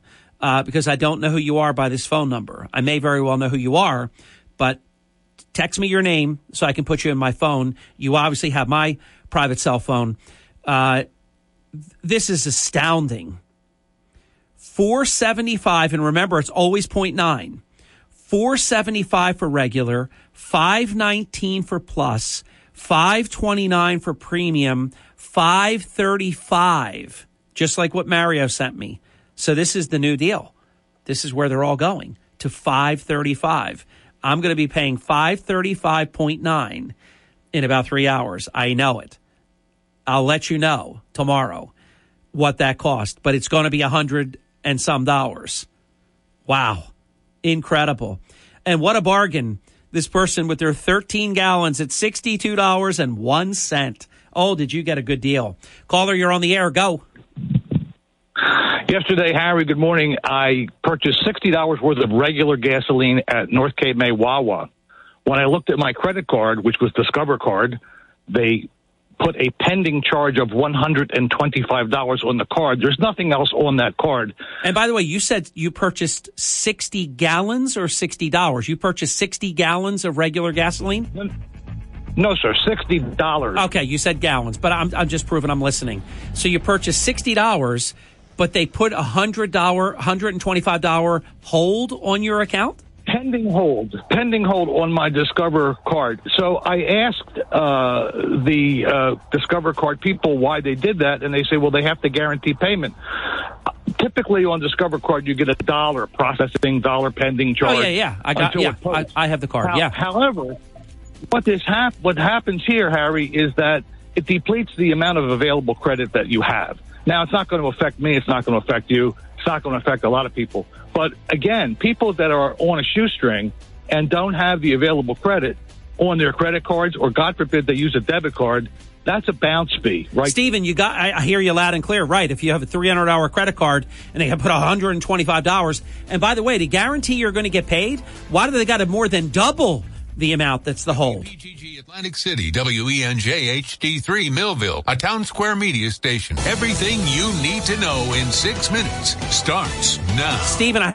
From Harry Hurley Way in the world's playground to the broadcast pioneers of Philadelphia Hall of Fame. I want to congratulate my friend, Harry Hurley. You're about to find out why Harry Hurley has been named to the Talkers Magazine list of the 100 most important talk show hosts in the nation. Live from the studios of Town Square Media in Northfield, it's Hurley in the Morning on WPG Talk Radio 95.5. It is approaching seven minutes past the hour, and it is the Green Tree Mortgage radio program starring Jim Malamut. Jim Malamut and the Malamut team, the official, the exclusive mortgage professionals for the Hurley in the Morning program. Jim, welcome to your program. Thank you, Harry. Always, always great to be here. Um, you know, it's been a slower times in mortgages. I kind of hinted at hinted at it last month, and I saw your article here waiting for me today. You know, things did slow down a little bit last month. It felt like, and um, you know, I, I think everything in mortgage world is kind of thirty days out. So, you know, last month I could feel the slowdown, and this month I can see it in the volume. You know, our volume for May will probably be twenty five percent lower than April and March, which is not normal. Um, and I think it's a combination of things. You know, rates have obviously jumped up quickly in the last couple months. There's not a lot of inventory out there. And I think buyers kind of took like a breath of air and kind of like wanted to see where things were going to go. Um, there was also spring break in April, you know, a good week where everybody's away and, and nobody's looking at houses. Um, so I think April, people kind of took a break from housing for a second and wanted to see where things would go in May if, if rates would infect the prices, if people, if sellers would start lowering them or not. That and hasn't happened, though, has it? it? It's a mixed bag, I would say, Harry. I think if, if people are pricing it right, they're getting strong demand and selling quickly. And if you're overpriced, you're overpriced, and, and, and you know it. And I, I think there's there's um, less a, a little less buyers today than there may have been last year at this time. But overall, there's still such a large demand for housing still that you know, I, I, can see June's numbers are, are going to be really strong. Well, you got to look at it this way. If last year, and this number is not real, I'm just throwing it out as an analogy. If you had 10, 20 people making an offer on every home that was for sale, and now it's half that, it's still a ton it's still exactly. And again, I think now it, things are just starting to normalize a little bit. You know, it's it's not going to happen overnight, and we, have talked about this, you know, for the last year. But I think you know we've always said rates going up is going to be the start of it. And, and that's what's happened here. You know, rates yeah. went up in the last few months. And the Fed chair is relentlessly just saying that he's going to keep doing it until this inflation is brought in check. Right. And that's going to take time. Exactly. It doesn't happen overnight. You know, same thing with housing. It's not going to correct itself overnight. So, what is right now 30 year mortgage? Right now, we're about 5.2, 5.375 wow. as of yesterday. Um, Happened quick, didn't it? It did. And, you know, I, I'm hopeful that it finally levels out here. You know, the last 30 days, they haven't really gone up that much. They've kind of sat here at this, in, in this range, which is, which is starting to, um, benefit. You know, I think that's what people wanted to see. People didn't want to, people don't want to put an offer in for a mortgage or a house, and then a week later the rate's up a half a percent. You know, it, that's not fun. And um, so I think the market normalizing on on rates itself is the start of people getting confidence again. Okay, well, well, at least I know when I put an offer in today, that's what my payment's going to be next week. Is now the name of the game you lock in? yeah, I mean, I'm, we're locking in right away on on most applications, and um, it, it's just I, I- we give people the option, obviously, and and most people see where things are right now and, and want to lock in because they're scared of where things are going. But it's a it's always a tough decision because you know two weeks from now the market could always come down. I, it's gone up so much. You know, the oil. Uh, let's say Ukraine war ends tomorrow. You know, rates will come down. That that is my prediction because Really? oil prices will come down. Okay. I I think oil prices that that'll be the start of oil prices starting to shift down a little bit. Um, but I, I don't- I don't think the Ukraine war is ending tomorrow, Harry. You know, that's that's the whole thing. Oh, there's So- people talking about a year or more than yeah, a year. I, I, I couldn't tell you that one. So I, that that's the to me that's the start the of danger too is if that turns into some protracted thing nobody's really talking about that anymore notice it's it's ripped off the, the front page and not leading all the newscasts like it was that could go on they're saying for quite a while Exactly. So it, we'll see where that goes. The oil prices. I, I do think that that's a huge thing in the oil world right now. But um, we'll see. You know, I, I end of the day, the markets you can't control them with one little thing. There's there's so many different aspects as as to why prices are what they are, housing especially, and um, it, it's been a again we, we were slowing down definitely in April. And I can in the last couple weeks, Harry, it's picking back up. Yeah. You know, that's why I, want, I don't want people to think, oh, housing's dead right now. We're, June is going to be strong.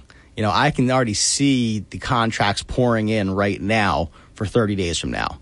And um, again, I think there's just, you know, there was this, there was this pause in April. People, you know, got frustrated and saw how quickly rates went up and were like, you know what, let me, let me take a break. Let me go on spring break. Yeah. Let me come back from spring break. there was see- also jim a convergence of a lot of bad stuff all at one time of course yeah i mean the gas price is going bananas and i have i wrote a piece yesterday about it not just paying at the pump but i listed about 10 or 15 things from uh, purchasing a used car to the cost of a gallon of gasoline to the cost of milk chicken steak you name it i mean you can't get baby formula in in our country i mean right do you do you have the feeling I, I say this with no pride no no joy I just have the feeling like our country is broken right now. Like it doesn't work anymore. Um, I, I I do think that. I think the supply chains are broken, and and COVID's kind of started all that, and we're we're dealing. We're, we're kind of just reeling from it all still, and um, you know these the, the pandemic effects But if you had take time. if you had something broken in your space, you wouldn't be talking about it two years later like it just happened five minutes ago. They they they if your job is to fix the supply chain, then damn it, you fix the supply chain. I, I, I get it, but it's it's it's, not that easy because it's just there's so many different facets. You know, like for example, let's talk about China. You know, China, we can't control China shutting down three hundred million Yep. people. I heard Uncle Chuck talking about it Yeah. yesterday. I mean, that's a, an entire United States. Imagine if China was open right now, Harry. The demand for oil would be higher. And prices would be even higher. So we, that's something that I haven't heard one person talk about. But you know, it's it's that's going to happen, and, and and oil prices probably will go up. Because I heard you talking about a lot the last hour, and um, you know, we we can't, we can't control those things like that. Um, but it, it, there's definitely a lot of broken right now, and and it's uh, frustrating as a, as somebody who who sees it, but. At the same time, you know, we're dealing with the inflation right now. So I, I kind of always circle back to COVID, you know, where it always started. We, we inflated everything. And, you know, we, we knew we were going to get here at some point. It's just now we're dealing with those repercussions. It's weird though how great the country was doing during the pandemic. Actually, now if you lost your job, I'm not speaking uh, as a collective, but because there were businesses that got hurt very bad Sure. and things like that. But the country roared back during a pandemic. It was artificial. Now we're out of the pandemic, allegedly, from pandemic to endemic, and everything appears to be broken. As we go to the break, and I, I want you to take a look at this. I sent a copy of it to Jim. I wrote a piece about the potential for actual gasoline shortages. If we get to the point right now, it's pain at the pump, and it hurts. And when you're putting a hundred or some dollars in your car, it's surreal and you can't believe it and you can't stand it. But at least you can get what you need. If this actually disintegrated to the point where it was like the 1970s and you can't get gas, and when you can, it's ten dollars. I think the country is going to flip out if we if we have anything like that. Check out the piece. It's fair, it's balanced, and I'm telling you right now, I'm not saying $10 is here yet, but the shortages are happening and we have it documented if you check that piece out on the app, on the website. We'll be back with Jim Malamut. Oh, and uh, a reminder for all of your mortgage needs Jim and the Malamut team are the official, the exclusive mortgage professionals for the Hurley in the Morning program. Mortgage loans, overall mortgage planning, they do it all. Obviously, they did a ton of refinancing for a number of years. Refinancing, not so much right now, Not right? so much. Slow. Because if you didn't do it by now, you're not doing it now. Unless you get some money out. Yeah. That's that, people have equity. That's right. Cash, cash out. Yeah. Yep. Uh, Jim Malamut, 609 646 5555 with Jim. I am. Hurley in the morning. WPG Talk Radio 95.5 FM and 1450 AM. Sean Hannity this afternoon at 3. Now, Hurley in the morning on WPG Talk Radio 95.5. We are back. Jim Malamut continues. We're having a discussion about uh, the mortgage industry and all of that. What what would you say right now is the state of your industry?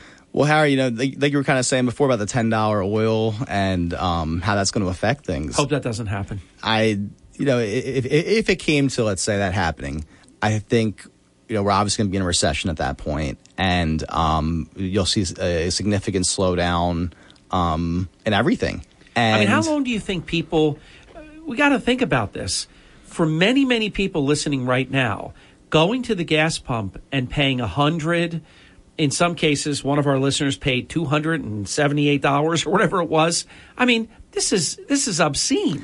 It is, and you know, like I said, if, if it doubles, that will have a significant impact on the economy. You will see a slowdown in everything, and um, a significant sell-off in the stock market. I would assume. So Now, I'll tell you what, I haven't yet started to think like so strategic, like, well, I'm not even going out. I, I don't have to do that. I'll do that another time.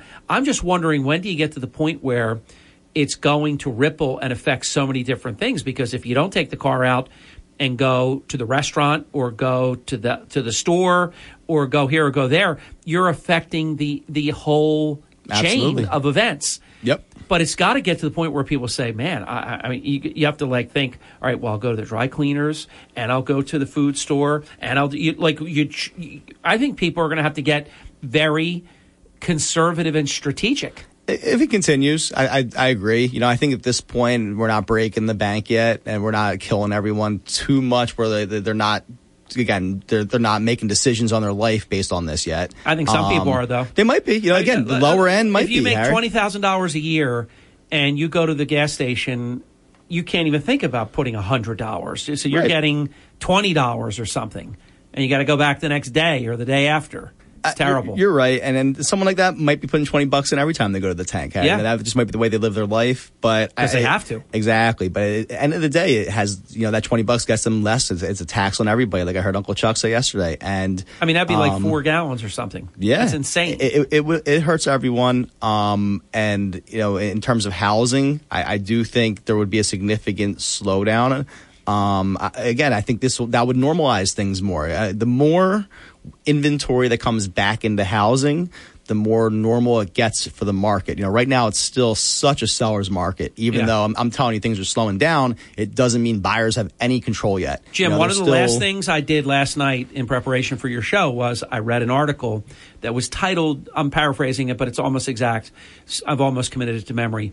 Something along the lines of if you're looking to sell your home and you've been waiting, now is the time. Do you feel that?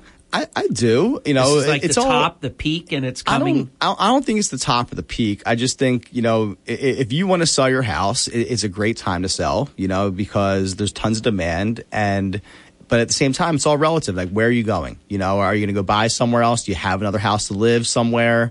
Um, you know, if you're going to buy somewhere, you're also buying at, the, at a high time, and and you're going to see that there's going to be tons of demand, and other people want to buy the same house as you, probably. So, it's uh it, it's that conundrum it's that circle we've talked about. You kind of go in a circle what's the best thing to do? And end of the day you have to do what makes the most sense for your family for your future um and and what makes sense for you going forward. And um it was easier to make that decision when rates were two and a half, three percent than they are when they're five point two five. So that's what we're seeing now is just a little bit of less demand than a couple months ago, a year ago, but it's still so little inventory that this demand is overall pushing prices up. You know, we can do our Zillow check right now, like we do every I'm month. do it. Thank you. You for yeah, this, I. I always got to remember Yippee. our, our Zillow check. So um, we'll give them our, our, our plug without getting paid for it. But I'm, I'm pretty sure I checked last night and I was up about one and a half percent month over month on Zillow, which is still up, you know, and that's where I'm kind of going with this, Harry, is that the prices are still going up overall. It's just they're going up at a much slower pace than they were previously. And we're not going to see. What's that say? One point, yeah, exactly. 1.1% up again. Yes. So, I mean, we, we've been going up for two years now. Yeah, we uh, have You know, this at- at every month significant percentages. for two years, and it's always been green. Right, and like I said, we're, we're not talking 0.1 percent. No. These are significant Yeah, yeah. percentages. So, Yeah. you know, That the- 1.1 is thousands of dollars. Exactly. So, you know, there are, I, I want to say good problems with inflation, but at the same time, our housing, you know, you have more equity as a result too from these things. So, you know, there, there are some benefits to inflation, but at the same time, we don't want that. You know, we don't want overinflation where we're at right now. Um, but I'm just want to, you know, kind of just, just remember that housing does benefit from these things sometimes a little bit, um, in terms of how much equity you have. So, Are you seeing evidence that people that would have qualified a few months ago can't qualify now? Um, a little bit, yeah. You know, because for example, if you're borrowing two hundred fifty thousand dollars, your payment goes up almost three hundred bucks from what it was before. And um, you know, three hundred bucks doesn't always swing things too much, but it, But it can. It can, you know. And we have plenty of people that go to the maximum of what they can do for whatever reason. Um, and, and it, it can swing what how much they can pre-approve for, how much they can um, get a house for. I'll tell you, a good thing they don't go in and look at what this um, runaway inflation, and that's not hyperbole. That's what this is. That's the definition. That's what this is called. And they're actually talking about stagflation. But right now, runaway inflation. If you started adding six to ten thousand dollars a year in additional costs, you could you could hurt a lot of people right out of qualifying. But Sure. they're not counting that. They don't. Um, you know, the, the way we qualify borrowers is still based on your what's on your credit report and you know the monthly payment for the house. And um, thankfully, we haven't changed any rules there. Um, but it, it again, you know, your payment is up compared to three months ago. You're paying significantly more than you would have.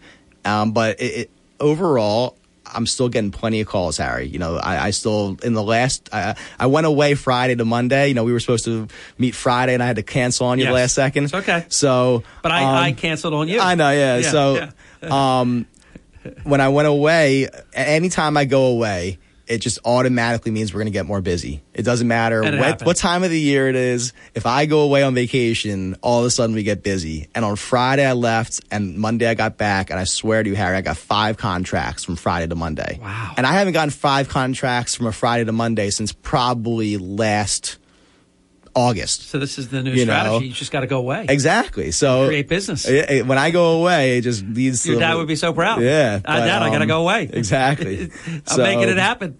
But um, you know, it, I- things are picking up again. Is, is where I'm going with. I, I think things that we're going to have a strong summer in housing. It's just you know, volume overall is not where it's going to be a year ago for us because the refinances are dead.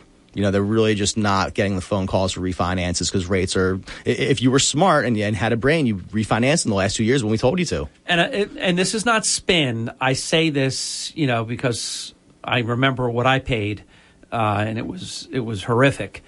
Five and a quarter, or whatever number you said, uh, that is incredibly low. If you look historically, of course, that's a good rate. Exactly. That is not a bad rate.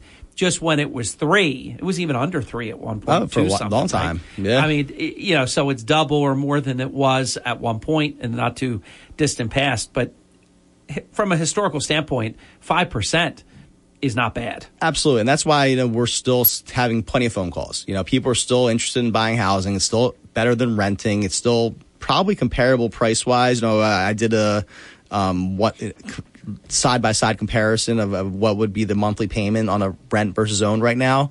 And for the last two years, owning was like significantly cheaper. You know, Yes. your monthly payment was less. Um, right now, it's kind of catching up because rates have gone up so fast. Interesting. But at the same time, we're not talking about the tax benefits and the, and the interest write offs and stuff like that. But your monthly payments are comparable now. And do that you do you think? And let's chew this over after the bottom of the hour break with Jim Malamut. Do you think that we have now lived through the lowest interest rates that we will ever see again for the rest of our lives? When we come back, we'll talk about that. We're visiting with Jim Malamut from Green Tree Mortgage, the official, the exclusive mortgage expert, mortgage professional for the Hurley in the Morning program. Jim and his team are at 3153 Fire Road, Suite 1B, Egg Harbor Township, 609 646 5555 to make an appointment. If I've inspired you to call, please take an extra second there and tell Jim that. With Jim Malamut, I am Hurley in the Morning. This is WPG Talk Radio 95.5, South Jersey's number one talk station, all because of you. And we know it. This is the Town Square, New Jersey Info and Weather Network. And it is Harry Hurley with three stories that you can follow on our WPG Talk Radio 95.5 app. Former Atlantic County Prosecutor Damon Tyner unloads on the press of Atlantic City. It's our exclusive. We have it on your app. Pain at the Pump, and I have Pain at the Pump Part 2. Check it out. And Atlantic and Cape May counties, believe it or not, the CDC, Centers for Disease Control and Prevention, says that Atlantic and Cape May counties are listed as high for COVID.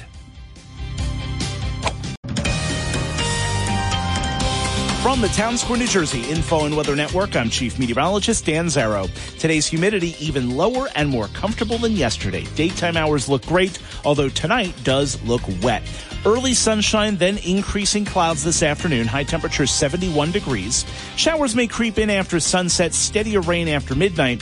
Low temperature 58. Rain exits by mid morning tomorrow, then clearing skies. Mild and breezy, high 78.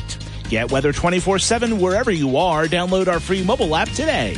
Walk the red carpet to Mayor Marty's. Early in the morning. WPG Talk Radio 95.5 and on the WPG Talk Radio app. Listen for the morning edition of the O'Reilly Update with Bill O'Reilly at 10:15 this morning. Now, Harry Hurley on WPG Talk Radio 95.5. We're back. It's Jim Malamut. It's the Green Tree Mortgage Jim Malamut radio program, typically on the second Wednesday of every month. And I was away second Wednesday, and then Jim had an issue with his flight. So here we are today, and I'm happy that we're doing it. And I don't even know, is, is today the third, Third Wednesday? Wednesday, yep. I don't even, I'm telling you, between this tree pollen and everything that's going on, I don't know what day it is, but I know you're here and I'm happy about it. Uh, so I have something I want to talk to you about, but you have a personal item first. Sure. Well, my I'm, very proud to announce my my grandmother uh, Martha Moskowitz is a, a f- official Hall of Famer. She was always a Hall of Famer to me, but now she's being recognized by the Women's Hall of Fame here in Atlantic County, and we're very proud of her and love her very much. So you know, kudos to her for all of her hard work, and you know, I wouldn't be here today without her. So um, thank you, Grammy, for all you do. Awesome, awesome uh, news. Congratulations.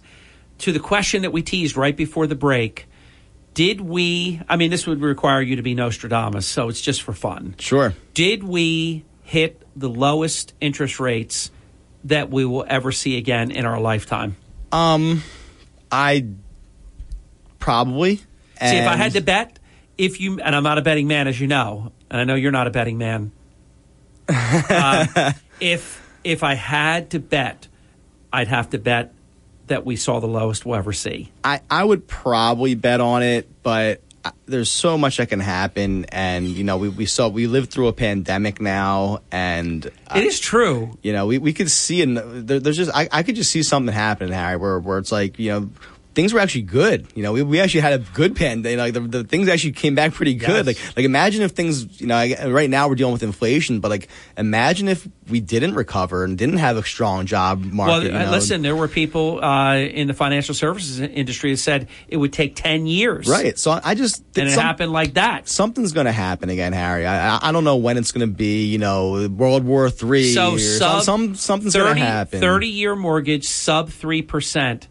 Do you say yes or no that it will ever happen again? I'll say yes. In my next 30 years of, of hopefully living, I'm going to say yes. But I, I, I can't tell you when, five years, 10 years. You know, it's, I, I have people from last year who told me they're going to wait till this year for housing prices to come down, and, and that, that didn't happen. You know, people, it's so hard to predict the future, but I do think at some point rates will come down again when there's some kind of major catastrophe in this world that I can't tell you when it's going to be right now um, that happens, and we're going to need to, you know, inflate things again, grow things back, and, and that's what happens. So I, I just can't tell you when that'll happen.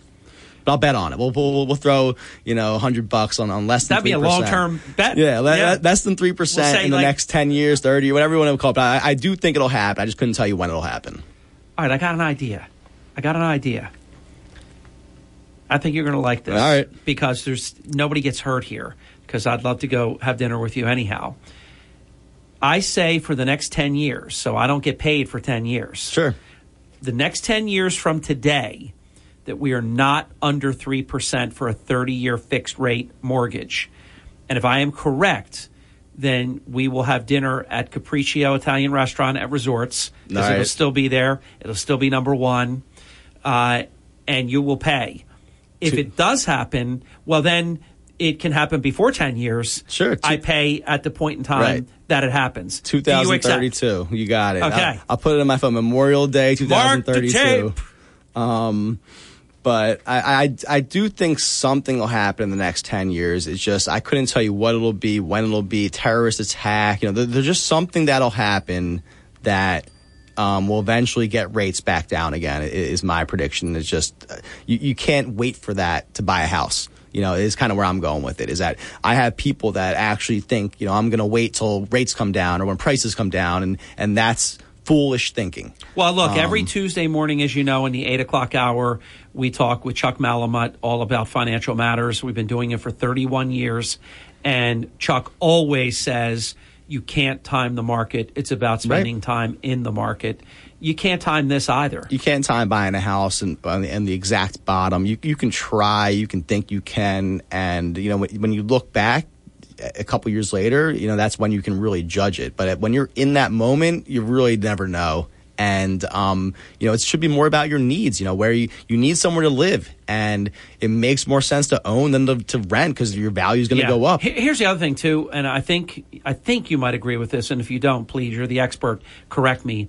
But I know that there was a substantial downturn with the financial collapse. It was extraordinary around 2008 ish, so that would be an exception. But I think all those people, if they didn't sell and drop the keys and run and take a beating, uh, they came back as well.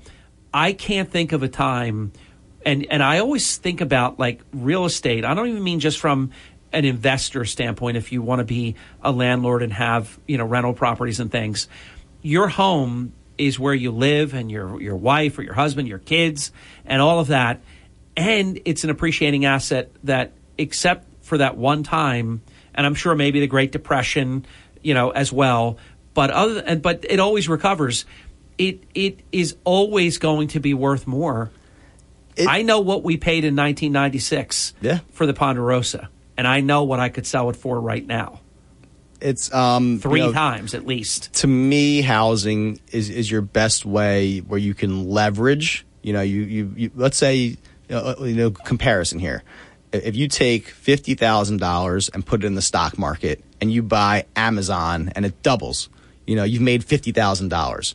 But if you put fifty thousand dollars into a house and you bought it for let's call it 300,000 and that doubles, you know, now you've made 300,000. And, and and to me that's what housing, you know, the the best part of it is that you get to leverage your money and truly see those kind of gains where um you know it, it takes a lot of um, patience um, with the stock market to, to see that, kind of return. And, um, you know, it, it just that that's why housing has been so strong and, and people want to be in it. And, you know, there's such great reasons. And, and I'm very lucky to work in that industry. Um, but I, I- truly believe in it, and, and that's why I own multiple investment properties because I truly I don't just say it because I you know I, I work and I, I truly believe in, in these kinds of returns, um, and I've seen what they've done for me myself and other people. So you know, I just believe housing the way you you can leverage your money more with with a house and and your returns better than anything else in in the world in, in terms of what kind of investments you can make. Um, it's just right now you can't buy a house. You know, there's only in, crazy. in Linwood there's like 20 houses for sale. You know, it's it's that and that's everywhere in the country. Um, so it's just not easy, and, that, and that's why there's such strong demand because people see these kind of returns. You know, they know that I can get a better return with the house than I can with the stock market or, or, or somewhere else. So that demand to me isn't going away anytime soon. Um, So you're very bullish on real estate, I'm still bullish, but you know, again, Terry, we've talked about this for a but you're sober about it. Exactly. We talked a year. I said, what, what's going to start changing housing? And I told you, if rates go up to 6%, all of a sudden demand's going to go down. And, Yeah. and we're at 5.25. Yeah. You know, so demand is with the less. next Fed uh, meeting promising 50 more basis points. So then rates are going to go up another quarter of a point, half a point, whatever. all the Fed stuff's already priced in. You would hope. It's just how aggressive do they get? Do they, you know, does it go into next year? Um, you know, the, the the market, the ten year, I think already has priced in, you know, um, hikes through the end of this year and maybe into next year. It's just how much further do they go? Does inflation keep growing at the pace it's been growing, you know, the last couple months, or does it finally subside and we've reached a peak? Um, so I'm hopeful that the 10 year yield doesn't go to 3%. I've heard Uncle Chuck kind of say that. I, that would, that would, uh, slow things down in housing a little bit more. Um, but to me, the, the biggest thing is just, you know, there, there's still no inventory. And, and I don't, you don't, this, this inventory issue is, is a separate thing than the rates. You know, I don't, I don't know how we fix the inventory issue. Jim, we're going to go to break. We're going to be right back. Jim Malamut, 609 646 5555. Don't go away. WPG Talk Radio 95.5, South Jersey's talk station. From the world's playground, this is Hurley in the Morning on WPG Talk Radio 95.5. We are back. It is 53 minutes past the hour. Uh, exciting morning here on the Hurley in the Morning program with Jim Malamut uh, talking about uh, the mortgage industry, about rates, about everything. Uh, but I think the bottom line is it's still a great time to get started, isn't it? it's still a great time and um you know it's just it's tough for people So there's not a lot of inventory. That that's the problem we hear from from most realtors from most buyers is that they're they're trying to find houses for their buyers and they can't and then the buyers are sitting there and they're getting frustrated the rates are going up and they want to lock in but they can't lock in because they don't have a house. Um so it just you know it, it's not as easy to be a buyer as it once was. Um but it, it's still a great time. I, I'd still recommend buying a house over renting. You know, I, people that uh, say they're going to go wait it out, I think are crazy. But um, I don't tell them that to their face. so it's just, you know, I, I just people have their own reasons for doing things in life. I, I just think, you know, there's there's no reason still to wait on buying a house. You know, there, there's that's still um, the best investment you can make, and you know the best returns you can get going forward, and you can leverage your money. So, um, you know, we're we're we're seeing a, a strong demand right now for the summer, um, but it is definitely less than before. Harry, you know, compared to a year ago, um, we're definitely lower. You know, even um, compared to two years ago, I would say it's comparable. I know, I know it's what the casinos are doing right now. They go to kind of look back to two years ago, pre-pandemic times, to see where uh, their numbers were, and, and our numbers are about the same as as pre-pandemic times right now. So, um, and interest rates right now, again, are about 5.25% on a conventional 30 year fixed rate with like a 740 plus credit score. Um, so give us a call. A lot of people have equity too, Harry. You know, right now, um, People have a lot of equity in some cases. uh, the, the people that are sitting home that are getting frustrated and they're is saying, you know, what? cash refi? Is that what that is? Exactly. I was kind of go there next. Is that there, there's people sitting home that they're not going anywhere, and they have all this equity now sitting in their house, and they want to tap into it to do repairs, and and yeah, they might be at three and a half percent, and they have to pay the extra rate, the you know the higher interest rate to get the money out, but um, it's better than going and borrowing borrowing a credit card at at thirty percent. Um, so you know we do get you know some calls for the cash out refis. It's just significantly less than it used to be. Um, and, and of course that makes sense where, based on where interest rates are. Um, I, the one thing I wanted to say is, is you know, my, one of my favorite topics are condos, and um, in we've, we've had a good success with condos. It's in recent times, um, you know, we, we always have to get a condo questionnaire filled out, and the questionnaire has certain implications that um, the association doesn't want to fill out nowadays, according to the rules. We have to get them to fill every all the questions out, and they don't like to answer the questions about when the last time it was inspected, were there any issues with maintenance. Um, so that's always fun having to deal with these associations to try to get them to answer these things. Um, but overall, you know, condos I, I, think aren't getting hurt so much just because there's such strong demand for them. You know, they're, they're lower price typically. Um, there's, there's a lot of buyers looking for houses or, or excuse me for for anything to live for less than two hundred thousand right now. And if, if you look in Atlantic County, there are not many houses for um, under two hundred thousand. You know, mostly condos. Um, you know, you might get small pockets in certain towns for less than two hundred thousand, but very rare. And um, that has led to you know condo prices going up just because people need somewhere to live. They, yeah. it, still makes sense to own versus rent. By the way, is that um, whole paperwork form and all that settling down? it's not settling down. It's, you know, we still have to get the questions answered. But I think now these people have answered them. You know, it's not the first time they've answered the the form. Hopefully, you know, this is it, has been month five now of this. So, um, but I, I had one yesterday where locally they they did they they, they put unknown for the last time the inspection was done or, or if if any maintenance was was asked for the the answer was unknown um, so it's just you know, these are the kind of things we deal with. We have to contact HOAs and get them to uh, correct the the answers um, in order to get to closing. And um, you know, you don't you don't have that kind of risk with a house, and that's kind of where I'm going with it. You know, that's condo rates are um, higher than single family house rates because there's more risk. Um, and and just that, I just want people to understand that with condos there are more risk than a house, and that's why I prefer a house compared compared to a condo. Um, but end of the day, condo prices are still going up. So I, I, wouldn't say not to buy one by any means. It's just they're, they're a little bit more risky. I, I will never ever put you in the hater category but I will say that you were strong dislike. I, am not. I, just maybe, want, maybe, maybe I'm not a strong dislike. I think I just I'm uh I, I want people to know there's more risk. Yeah, you know, that they're just riskier, and you know, I, I, would buy a condo myself, but I if I had the option condo or house, I'm choosing the house because and you do risky. you do have to be ready though for special assessments. Anything can happen. Exactly. The special there's you just need so, a new roof so many or reasons. whatever. You know, a lot there's, of things. There's multiple reasons, layers of why condos are more risky, and that's why I, I stick away from them myself. As always, your show has flown by. Final minute closing comment. Um.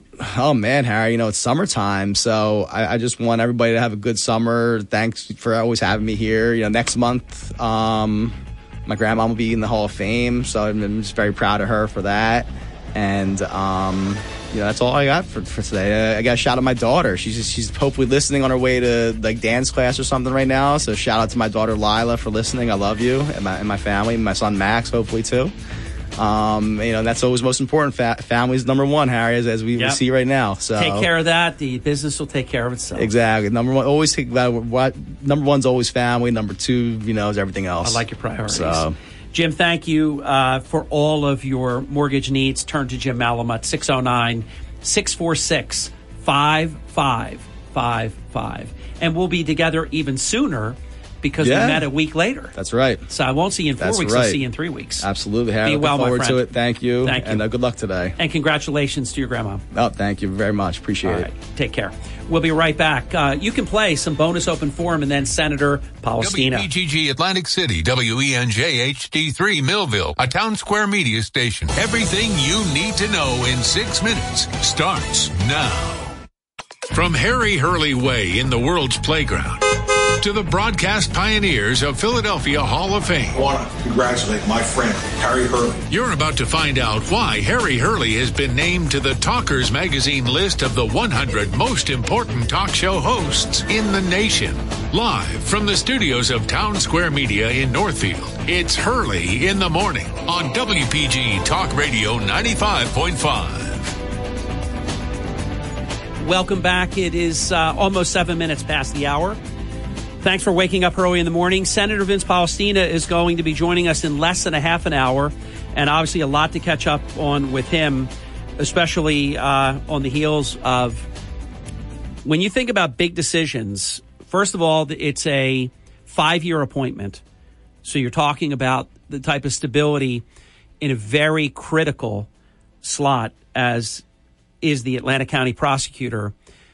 And under the heading that elections have consequences, and this is nothing against Vince Mazzeo, but I can promise you, had Vince Mazzeo become the senator, we would have an out of town prosecutor by the name of Kim Holmes coming to Atlantic County. And again, in the piece that we wrote for the app for the website, no disrespect to her. I know of her. I don't know her. Nothing about that. It's just we are much better served with a local in this position than we would be with a stranger with a transplant. Doesn't rig the game. Uh, Will Reynolds is an honorable man. He's an officer of the court. He's a he's a he's a great guy. Uh, but we will be much better served, and it's just always been that way. Polistina, and it was not easy. You know, every time we interviewed him, we would bring up where does the uh, issue of the Atlantic County prosecutor stand. And incidentally, we did it in the piece, and I want to do it for a moment here. Uh, many thanks, and just just a good guy. Cary Shill, you know, when you're put in a position where you're the acting Atlantic County prosecutor or an acting prosecutor in any of the other 22 minute, uh, counties, actually, uh, I'm thinking 23 municipalities, there's 21 counties, the other 20 counties. When you're in that role, you don't know if you're in that role for a day, a week, a month, a year. Uh, sometimes it turns even longer than that. If there is an agreement, it can go on for it's it's happened for several years in some instances. Cary Shill has done a fantastic job. So congratulations to you. And if you're listening, you're hearing it, and I'm sure someone will tell you uh, that we um, spoke well of you because you served uh, with honor, distinction, and you will continue to do so. You got to think about him too. It's going to be different because being a deputy versus being the prosecutor and then going back uh, is never an easy thing either. So good job. And uh, you, you didn't mark time. You made a difference, and it was noticed. And I know from the communication, we, we've been able to report on so many things on the WPG Talk Radio app and at WPGTalkRadio.com because of the great communication from the office, which I know with Will Reynolds. You go look at Will Reynolds' pedigree that this guy's a who's who in terms of local communities. Right now, he's still solicitor in Galloway and Ventnor. That's obviously going to change. He will not be, and he's been the either uh, the municipal prosecutor or the conflict prosecutor. If you don't know what that is, there are times where a case it could involve uh, an official within the community, and you can't hear the case in that jurisdiction, so you go to a conflict prosecutor, and, and Will has done that very, very well. Uh, in and if you go to the article that we have on the app and at wpgtalkradio.com, you will see all of that. That that is a story that I'm very proud of because no one else had it for seven hours. The next source, and I, I tracked it because I was very interested in the fact that we had that story all alone for a full seven hours before another member of the media reported on it because they just didn't have our sources. They didn't have the the corroboration. We had it, and we we had it in real time from the moment that Governor Murphy made the decision. That was a story I knew it was going to be. Well, I shouldn't say I knew it was going to be Will Reynolds because it could have been Kim Holmes, but I knew it would be one or the other. And that Senator Polistina, he'll talk about this coming up in about 20, 25 minutes from now uh, he was obviously working very, very hard for it to be Will Reynolds. The unique thing about this, and it's very unusual because we are living in the most political, uh, unfortunate times in modern history, at least. Because never forget, sometimes people think, oh my God, this is the meanest it's ever been. This country has been mean from its founding. It's been great, beautiful, kind, generous, and outstanding but at the same time, mean as a junkyard dog from the beginning. And I remind you of campaigns like Thomas Jefferson versus John Adams. They, you think it's bad today. They wrote books. I think Jefferson wrote a book. He bound it and everything and published it and distributed it everywhere. It was something like the unspeakable low character of John Adams. And they did it with, like, how do you put this? They did it with some style, with some flair, and they were great writers. Jefferson and Adams, probably the two greatest writers in the history of the Republic. No kidding about that. And according to Franklin, Adams says that Jefferson can write circles around him. But they wrote horrible things about one another. So they say politics ain't beanbag. It's not. But here is an occasion. This is kind of nice to have a little preamble to the interview that we'll do with Polistina. This is an occasion where Republicans and Democrats wanted Will Reynolds. So, look, I know Will Reynolds. I'm not surprised. Hold on one second. I have to pick up the phone because there is an emergency that happened about 10 minutes before 9 that I'm just not going to reveal. Hello? Speaking. Yeah, I'm going to have to call you right back. I'm, I'm, on, I'm on air live. Thank you. Uh, we're dealing with a, um, a family emergency at the moment, and I had to pick that up in case it was uh, somebody that I had to speak with. But um, it's good to have this moment before Polistina on this because I can't remember the last time that Republicans and Democrats think about it on anything major. You could you could agree on something, some nothing burger. When's the last time you can think locally, even nationally? I mean, they can't agree on aid to Ukraine. Rand Paul is holding that up. I'm not for it being unlimited. I mean, there, we're, the, the burn through rate is is extraordinary right now. What's going on? We've already depleted half of our javelin missiles, and you know, there's a lot of things we have to to calibrate and factor in. But we can't even agree on that kind of stuff. When's the last time you heard Democrats and Republicans agree? Maybe on Damon Tyner. Maybe which would be ironic because it would be the same position two times in a row. But I can't think of many times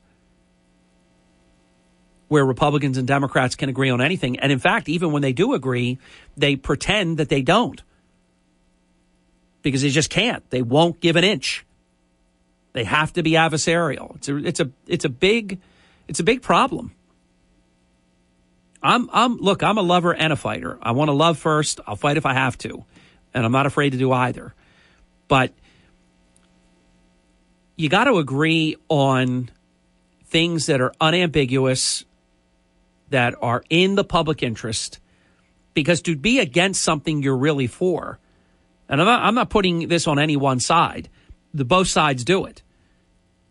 One side's in the majority and they're for something. The other side may have been in the majority uh, five minutes before that. They used to be for it. Now they're against it and they'll even filibuster it. Wait a minute, you're filibustering. You would have passed it last time. Yeah, well, not this time. So I'm a big fan, and we wrote about this when we broke the news. I'm a big fan of the um, getting along when you can. Because then, if there's a good fight that you have to have, you say, look, uh, I can't agree with you on this one. We just have a difference in philosophy of governance, and I'm going to fight you on this one. But on this, I agree with you. And why would I disagree with myself just so that I could publicly disagree with you? I would file that under dumb as it gets. Let me get the break in, and when we come back, you will join the program in just a few minutes. Hang in there. It is the Hurley in the Morning program at 16 minutes past the hour on WPG Talk Radio 95.5, South Jersey's number one talk station.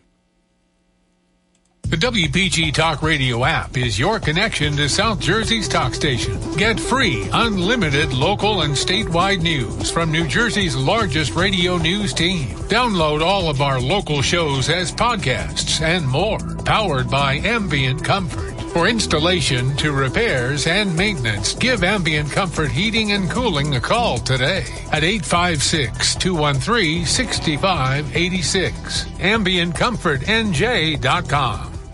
Hey, Sean Hannity here. Join me this afternoon at 3. Now back to Harry Hurley on WPG Talk Radio 95.5. We're back at 21 minutes past the hour. Uh, joining us the, after the bottom of the hour break uh, will be Senator Polistina. We'll get back to some of the things that we were talking about. If you want to join the program, phone lines are open at 609 407 1450. Hey, let me take a quick peek and see if they've counted any more votes in the Commonwealth of Pennsylvania. Uh, when I made my prediction that Dr. Mehmet Oz would win the Senate Republican primary election over McCormick. I, I felt that um, that Barnette. I knew she would be third. I knew she would. She definitely rose in the polls. I knew that she would finish third, though. There were people that thought that there was a, a three person race, but because she did take over twenty four percent of the vote. I mean, when we signed on at six minutes past six, the last update was at four forty five a.m. this morning and I mean, these numbers were as tight as it gets 411,674, or 31.3% of the vote for Dr. Mehmet Oz. 409,002 votes, 31.1% for David McCormick. And then you had Kathy Barnette at 325,557. Very impressive. And she came out of nowhere. Uh, and she did, she was smart. She did all the right things after the election. She talked about coming together because she had initially said, and I don't blame her because she was running to win. She said, oh, no, I'm not supporting, you know, the winner if, if it's not me. I, I don't think she should have said that, but you don't want to act like, hey, I'm going to lose. So somebody's asking you if you're going to support the winner. You, you know, the best answer would have been, yeah, I always support myself because I intend to win, and I, I, I will definitely. That's a really great question. Thank you for asking it yes, I will be supporting the winner. Uh, I like myself very much. I will be supporting myself. Thank you. I wouldn't have got into I won't support the winner because that that people factor that in. They're, they're making decisions like, oh, that that that that was a little uh, off-putting there with that. So if I were her life coach, I, I would have uh, coached that one differently. But let me tell you, considering some of the more recent things that she has done that would typically not be very popular in a Republican primary. And I'm just saying from a philosophy of governance standpoint, she did very, very well. I can't prove it, but I, I have the, the, the feeling that she pulled more from Mehmet Oz than she did from David McCormick. But I can't, if you said to me, well, okay, you said that, but back it up. I can't back it up you'd have to really, you know, you'd have to do polling, exit polling, and ask people who would your second choice have been. And they do they do some of that. I don't know to what extent they did it in the Commonwealth of Pennsylvania. But now let me do this. Now let me see if there's been any update here. Because you have to understand anything 5.5 of 1%, so half of 1% or less, it's an automatic recount. And in a recount, and it's happened, I remember uh, very well, governor in Washington state, Dino Rossi and Christine Gregoire. And Dino Rossi led and he led and he led, and they did some final count and they found some tabular error. I mean, if anybody just m- made a mistake with their books, it's it's so close that a tabular error could be the difference. All right, let me see. Give me just a second. I'm not a big fan of the New York Times, but I have to say, I'm a huge fan of their election results. NBC, not so much. Hold on, where did it go here? There we go. They just do a great job with it. It's probably the only time during the year that I would would even use the New York Times for anything. All right, here it is. That's North Carolina. I don't want that. There we go, Pennsylvania. I think it was 99% of the vote. Now, keep in mind, though, there is a period of time where mail in ballots will come in. Yeah, this has not been updated, but I'm sure that it will.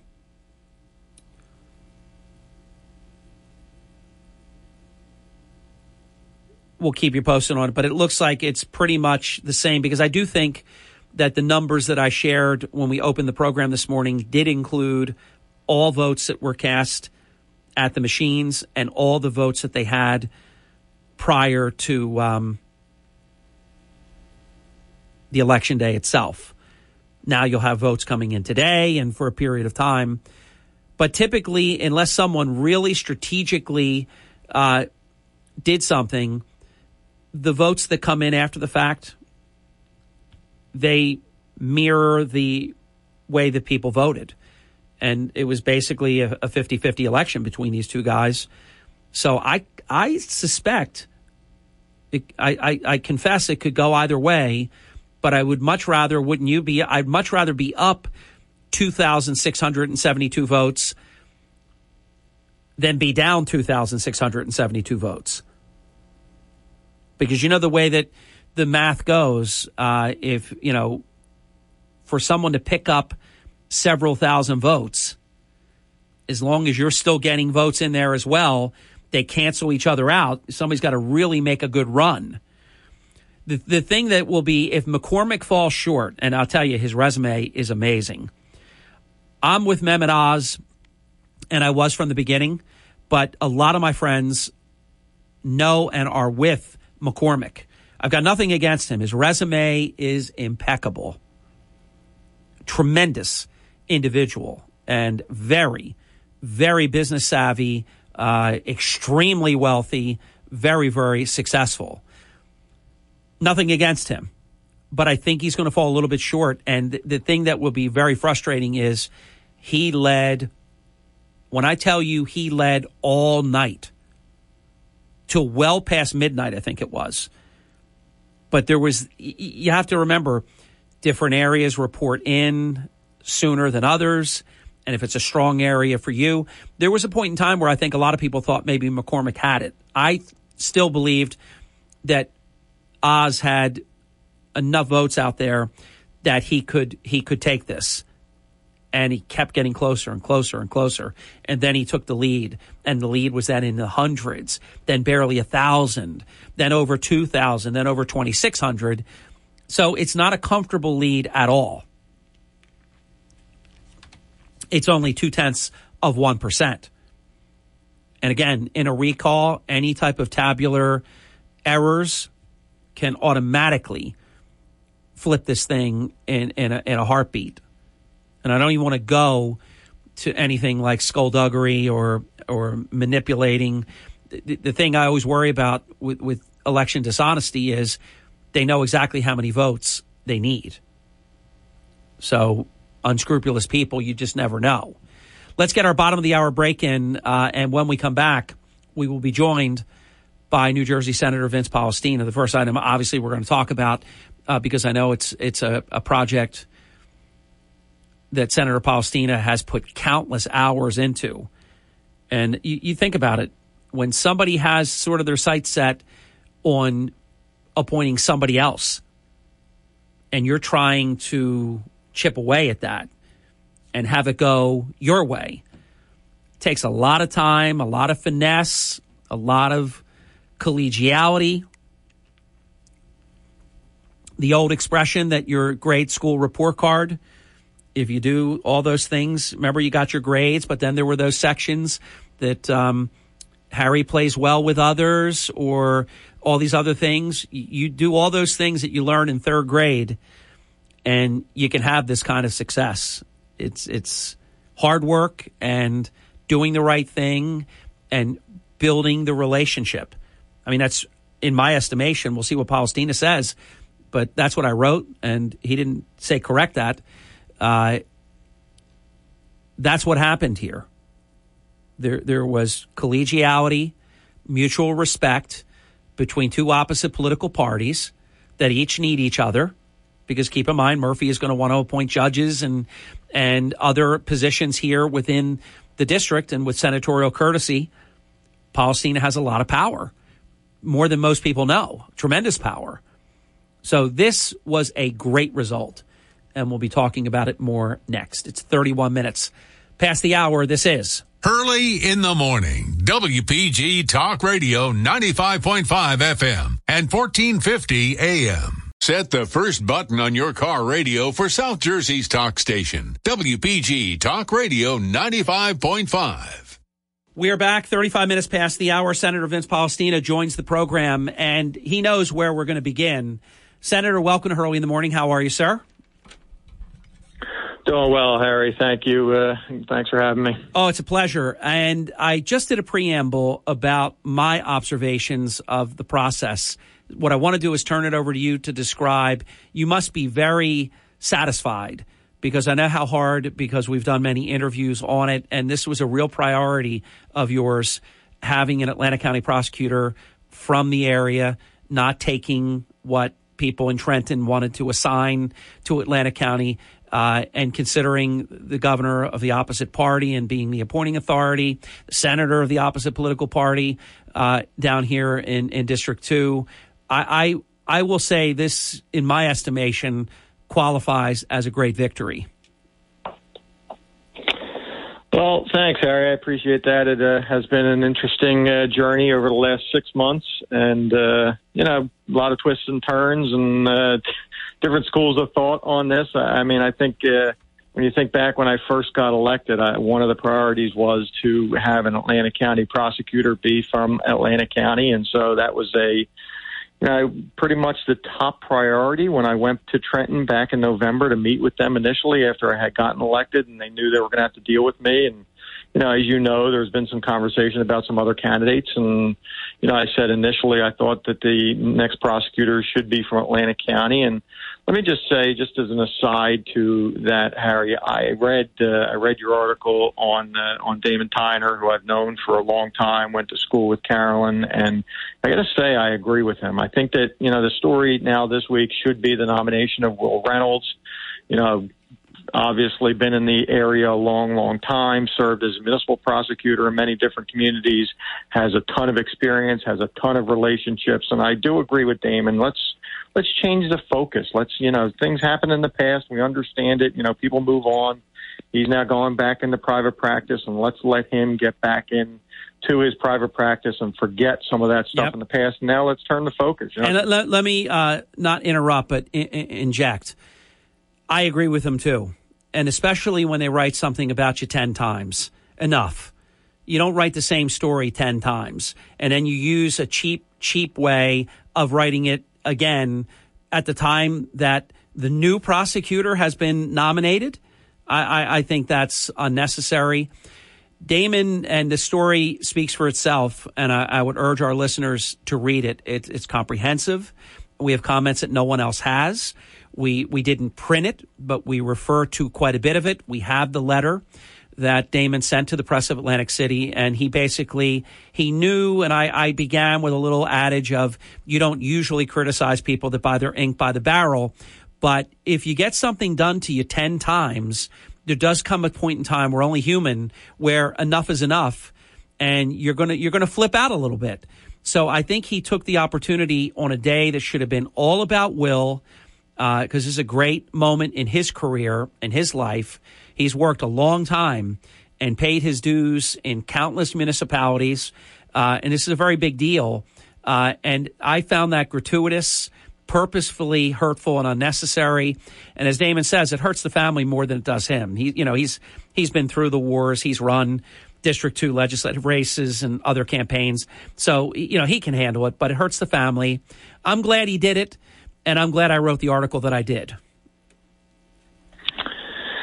Yeah, and that's what I agree with the article, and I agree with his stance on it. And it does hurt the family. I had an opportunity to coach uh, one of his sons in uh, in little league baseball, you know, over the last ten years, and you know, it is a good family. And let's move on and uh, turn the page. That's the past, and this is about Will. I mean, Will Reynolds, you know, has been in Brigantine his entire life. You know, he's got a couple kids himself. He's uh, served as municipal prosecutor, as I said, all across this county in many different municipalities. He has developed relationships with law enforcement across uh, many municipalities, you know, in the prosecutor's office, in local towns. He has relationships on both sides of the aisle, Republicans and Democrats. And so, you know, I really, I had met him. I didn't really know him, but when this all started breaking in November, had an opportunity to meet him. But before that, I didn't really have an opportunity to even know Will Reynolds. I knew the name. I knew he was a prosecutor all over. But this is not like something where, you know, I've known him for a long, long time. He just came recommended by people across the political spectrum, across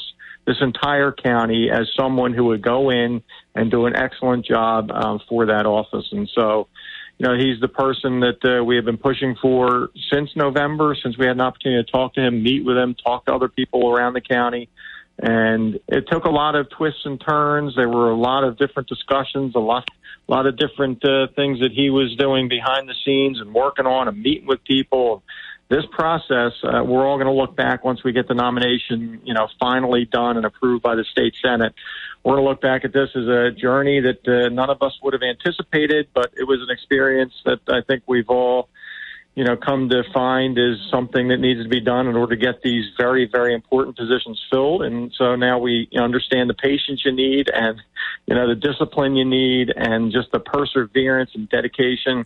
You know, Will has had it. He has gone through more interviews than I can count, you know, between county JPAC and state JPAC and chief counsel and attorney general and governor and chief of staff. I mean, he has gone through, you have no idea many times and how many questionnaires he has had to go through to get to the point where the nomination is ultimately made. And same thing with me. I mean, and, I, and by the way, Senator, let's let our listeners know who don't know exactly how this works.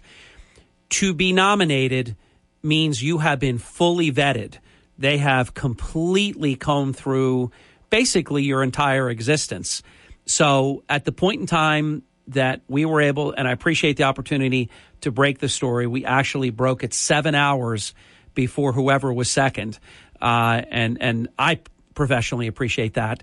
Uh, but so once Governor Murphy announced that he is nominating William E. Reynolds to be prosecutor of Atlantic County, Will Reynolds had been fully vetted. Completely. You know, state police, background checks. As I said, interviews with everybody in the administration.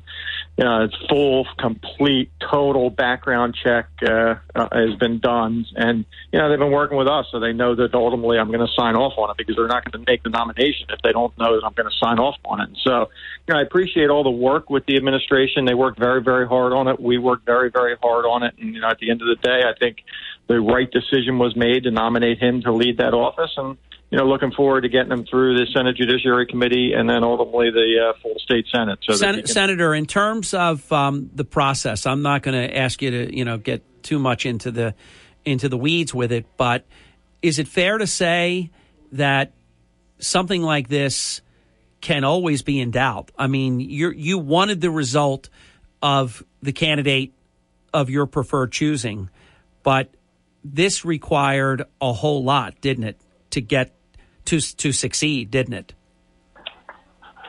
it required more than I would have ever even anticipated or imagined, Harry. It's uh, it is it was quite the process. Uh, multiple, you know, numerous meetings with me directly with the governor, you know, with the chief of staff, with the other the attorney general conversations. You know, it, it takes to get to this point and to do the full background and to get everybody comfortable with the, the nominations going to be made. It is a, a pretty big effort. I didn't even, you know, I never even imagined that it could take the level of effort that this took. But well, you know, look at it this way. I mean, I would say the same thing about a senator. There's only 40 uh, in New Jersey, nine million people, and there are 21 of these uh, in the whole state. It's a big deal.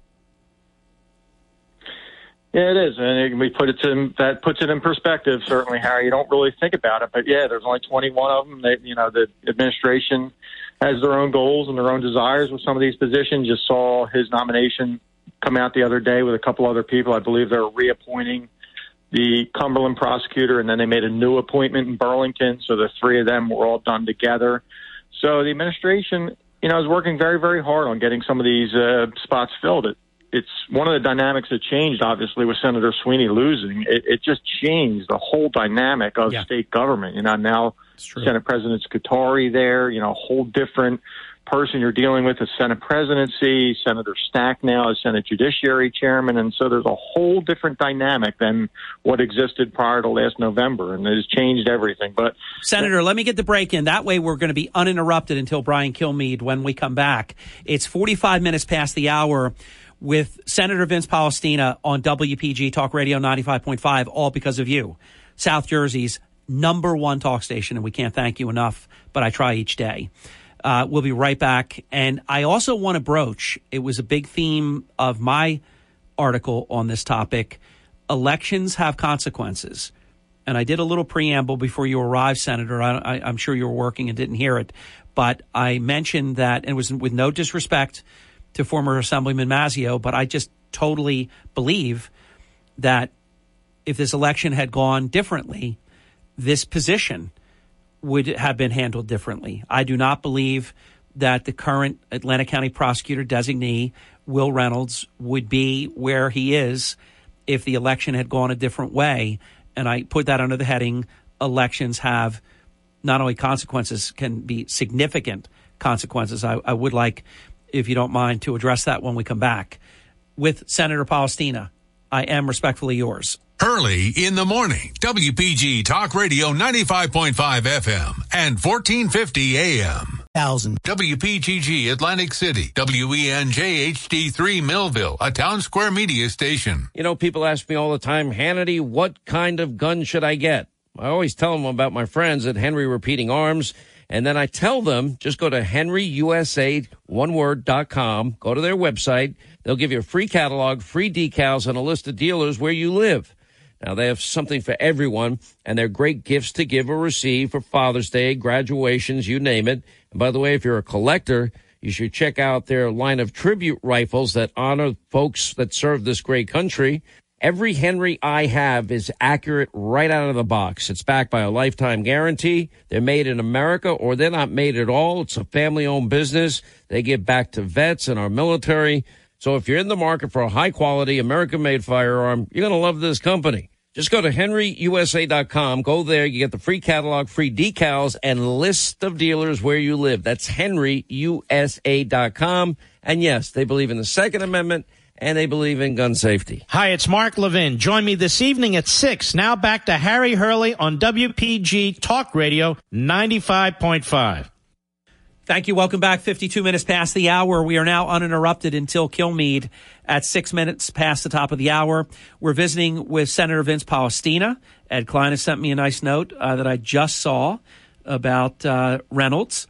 Uh, and you know what? I I I want to I want to uh, bring up another topic to make sure we get it in. We could, we'll come back to what I teased before the break after this.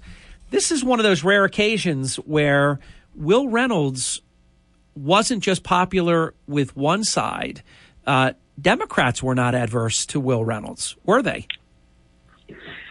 No, not even adverse. They were supportive. There Yeah. were many Democrats that were supportive of Will Reynolds. I, he's a registered independent, so he's not affiliated with either party. But you know, Republicans worked in a number of Republican towns, so he had a lot of Republicans pushing for him. He also had a lot of Democrats Yeah. pushing for him, all the way up to the Democratic county chairman, some of the top elected Democratic officials in the county. So it's, this was not, you know, one side or the other. This was kind of all sides and everybody coalescing around a, a single person. Ed Klein, of course, would know him from Brigantine, from his time at Brigantine, and got a, uh, you know, fairly large family, a couple brothers in the area. I know his other brother's an attorney as well. He might have two brothers as an, other attorneys, and so a well-known family. And uh, you know, fortunately, we were able to work very hard with the governor's office and get it done. And um, you know, the issue you teased before the break, I, there's, I don't think there's any question because when I first went there, I probably was the election was November second. I guess I was sworn November eighth or whatever those dates were. I think the very next week I went up there and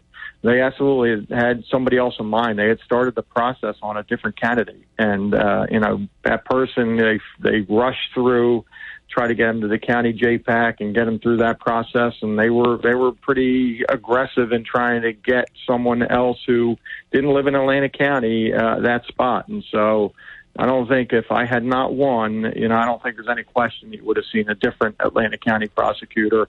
And like I said, everybody around here, you know, everybody who's been associated with government down here recognizes that Will Reynolds right now is the right person to lead that organization. So, you know, very happy we are able to get the nomination done and get to the point where, you know, he's going to get through the Senate and be able to lead that office. And I think that you're going to see great things from that office under his leadership. I agree. Senator Polistina, and it sounds like a cliche, but elections have consequences they? They definitely do. Um, you know, and that's uh, the appointments, as I mentioned the other day. That is a big function of what the senator does. You know, to, somewhat new to me, although as I mentioned, you know, I've relied on others that have done it in the past. You know, I was Senator Gormley and uh, Senator Persky, Senator McCullough, Senator Brown, and so I was able to rely on some of their experience, and so I had you know, an idea of what what I was going to be doing, getting into it, because I uh, had the opportunity to pick their brain and sit with them. But nevertheless, uh, the role of the senator, because of senatorial courtesy, is is a very very important role in these districts, and so it gives us the opportunity to work with the governor's office. Because even though these are gubernatorial nominees, you can't get them done without the senator from the home county signing off, and so. Senate, you know, Senate senatorial courtesy is just a, a tremendously powerful tool that gives us the ability to try to get the right people in these positions. And I think with this, we unquestionably have done that and uh, looking forward to getting them out there and getting them, uh, getting them working in the job. I know you for a long time, so this is very easy for me. Um, you entered electoral politics, if you want to call it that, if I'm calling it that, not to be a politician, not for any type of self aggrandizement, you know, or to be a big shot and all that. You were successful and, you know, terrific before you ever ran the first time. So you're about, and we've we've interviewed you on this topic. I, I know a number of times over the years, over many years. You're about getting things done. Getting this done has to be very satisfying for you. It is, Harry. It really is. And, uh, you know, it took some effort, you know, and like you said, there's always doubt until you get to the point where the, you know, you know the nomination is going to be done. So there's always doubt. You're never quite sure. You, you know, I was hopeful the entire time. I thought we were in a good place.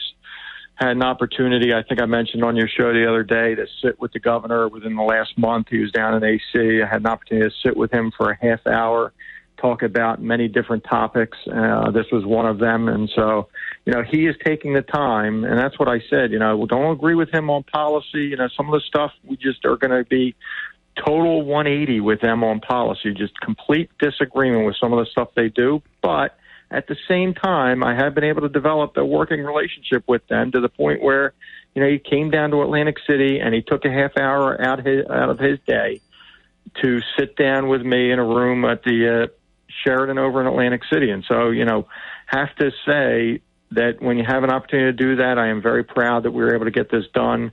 He interviewed Will himself.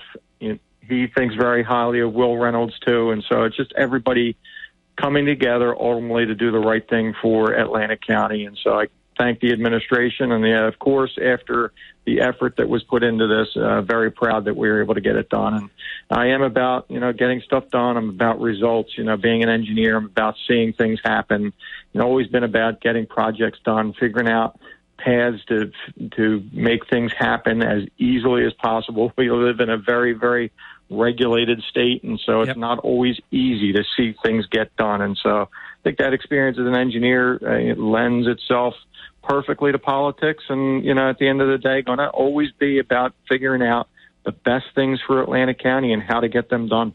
By the way, it's the lead story right now on the app, the WPG Talk Radio app, and at WPGTalkRadio.com. I always give both most seem to use the app, but there are people. Any digital device, if you go to WPGTalkRadio.com, you'll be on the website and you'll have all the digital content and everything else. And every page of the website has that red listen live button and away you go. But this is the lead story at the moment. I haven't had a chance to read it, so I don't even know whose byline it is under, but it's not me. But I do know because of this that Governor Murphy has declared a state of emergency over the New Jersey baby formula crisis. And I support that sight unseen. uh, Senator, because this is ridiculous what's happened here. Unbelievable. Our supply chain uh, issues are just crazy, and uh, you know the government, federal government's known about this for months and uh, didn't do anything until the point where it is absolutely a panic about uh, parents being able to have baby formula. So we support what uh, with the governor's efforts. I think I saw many millions of dollars are going to try to put into this to make sure parents have availability of baby formula. You know, you can imagine we were all, you know, you were a father, I was a father when kids are young and you know, you want to be able to provide for them and give them what they need and uh, have a shortage on baby formula because of what is going on in this country right now is just unfathomable. And so I support every effort, you know, either federal level or at the state level. I know Congressman Van Drew has been outspoken on this topic, and we're going to continue to work with all levels of government to make sure that parents are going to be able to avail themselves of what their babies need. We have got to do that. That is a primary function of government, and we're going to be there to support those efforts, whatever we can do. That's huge. So check that out on the website, on the app. Uh, and I do want to comment. I want to join you. I don't want to leave you hanging out there because I remember during the pandemic, I had no relationship with Governor Murphy. From a philosophy of governance standpoint, we just didn't agree on anything. Uh, the pandemic came along. I forged not only a collegial professional relationship, but an actual friendship with Governor Murphy. Now that got me, um, my, got my, some of my friends mad at me. I can't believe you can work with him. I said, well, I said, if you had my spectrum of observation, he, we can disagree where we disagree, but I was very committed to being compliant, to being helpful as a member of the media, helping to bring information. We go back in time. Remember when nobody knew how contagious it was and people were talking about, you know, leaving their boxes that would get delivered by Amazon outside for two days before bringing them in or taking their clothes off immediately after getting into the house. I mean, it was a time of very unknown, unprecedented uncertainty. So we forged, it wasn't a fake friendship. We forged an actual friendship. Uh, I, I think I can say this based on what you just said a few minutes ago, Senator. Uh, you can see how you could have a totally different philosophy of governance, but still be able to work with someone.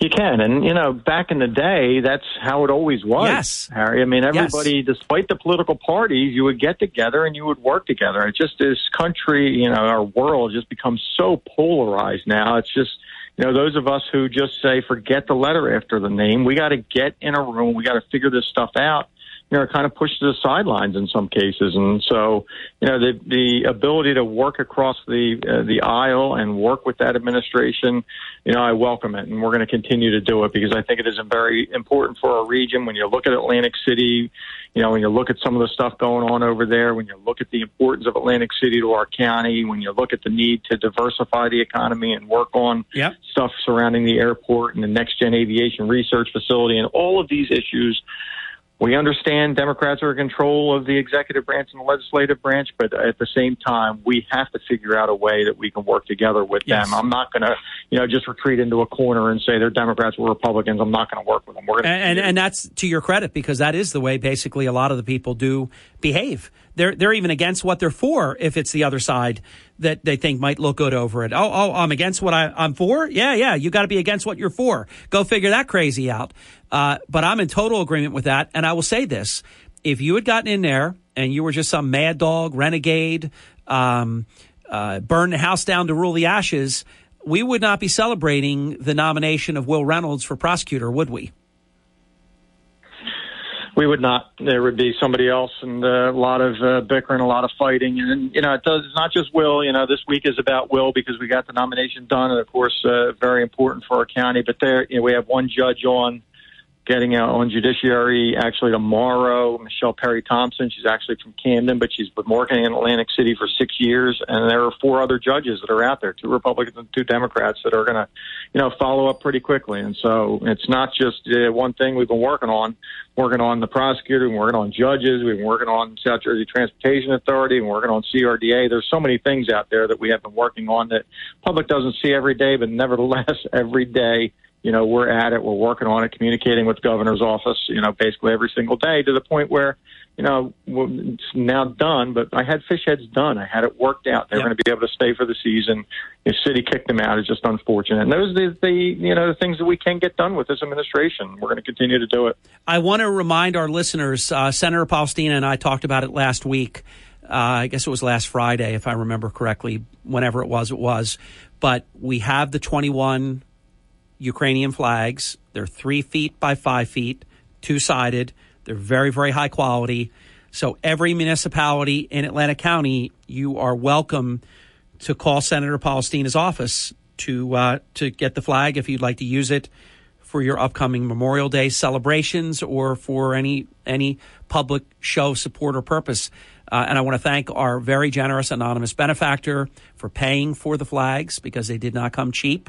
Uh, it was a very sizable contribution to pay for 21 of these high quality flags. And uh, I appreciate the opportunity, Senator, to partner with you and your team on this. Yeah, it's awesome, Harry, and thank you, and thanks to thanks to the donor. We're going to make sure we get them out to all of the municipalities, and uh, everybody can have them as part of their celebration. So, thanks for the partnership, and we're looking forward to making sure we support the Ukrainian people as we get to go into our own Memorial Day celebrations. I just thought, and it was this person's idea. On top of paying for it, it was this person's idea, and I thought, what a great show of you know support, of solidarity, uh, of an ally that was uh, unprovoked and attacked. I think it's just fantastic. About thirty seconds, closing comment.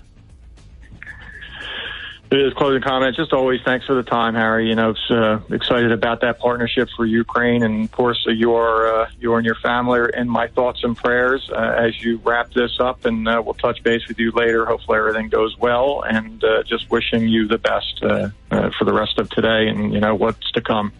Thank you for your leadership, Senator, and your friendship. Talk to you real soon. Have a great day and congratulations. Uh, these are tough days, and when you have big victories like this, uh, you enjoy to you, you deserve to uh, to enjoy it for a few minutes. Good to talk to you. thanks, Harry. You too. Talk to you soon. Thank you, Senator. Brian Kilmeade is here. I have to go. I'll see you uh, on the app and at WPGTalkRadio.com.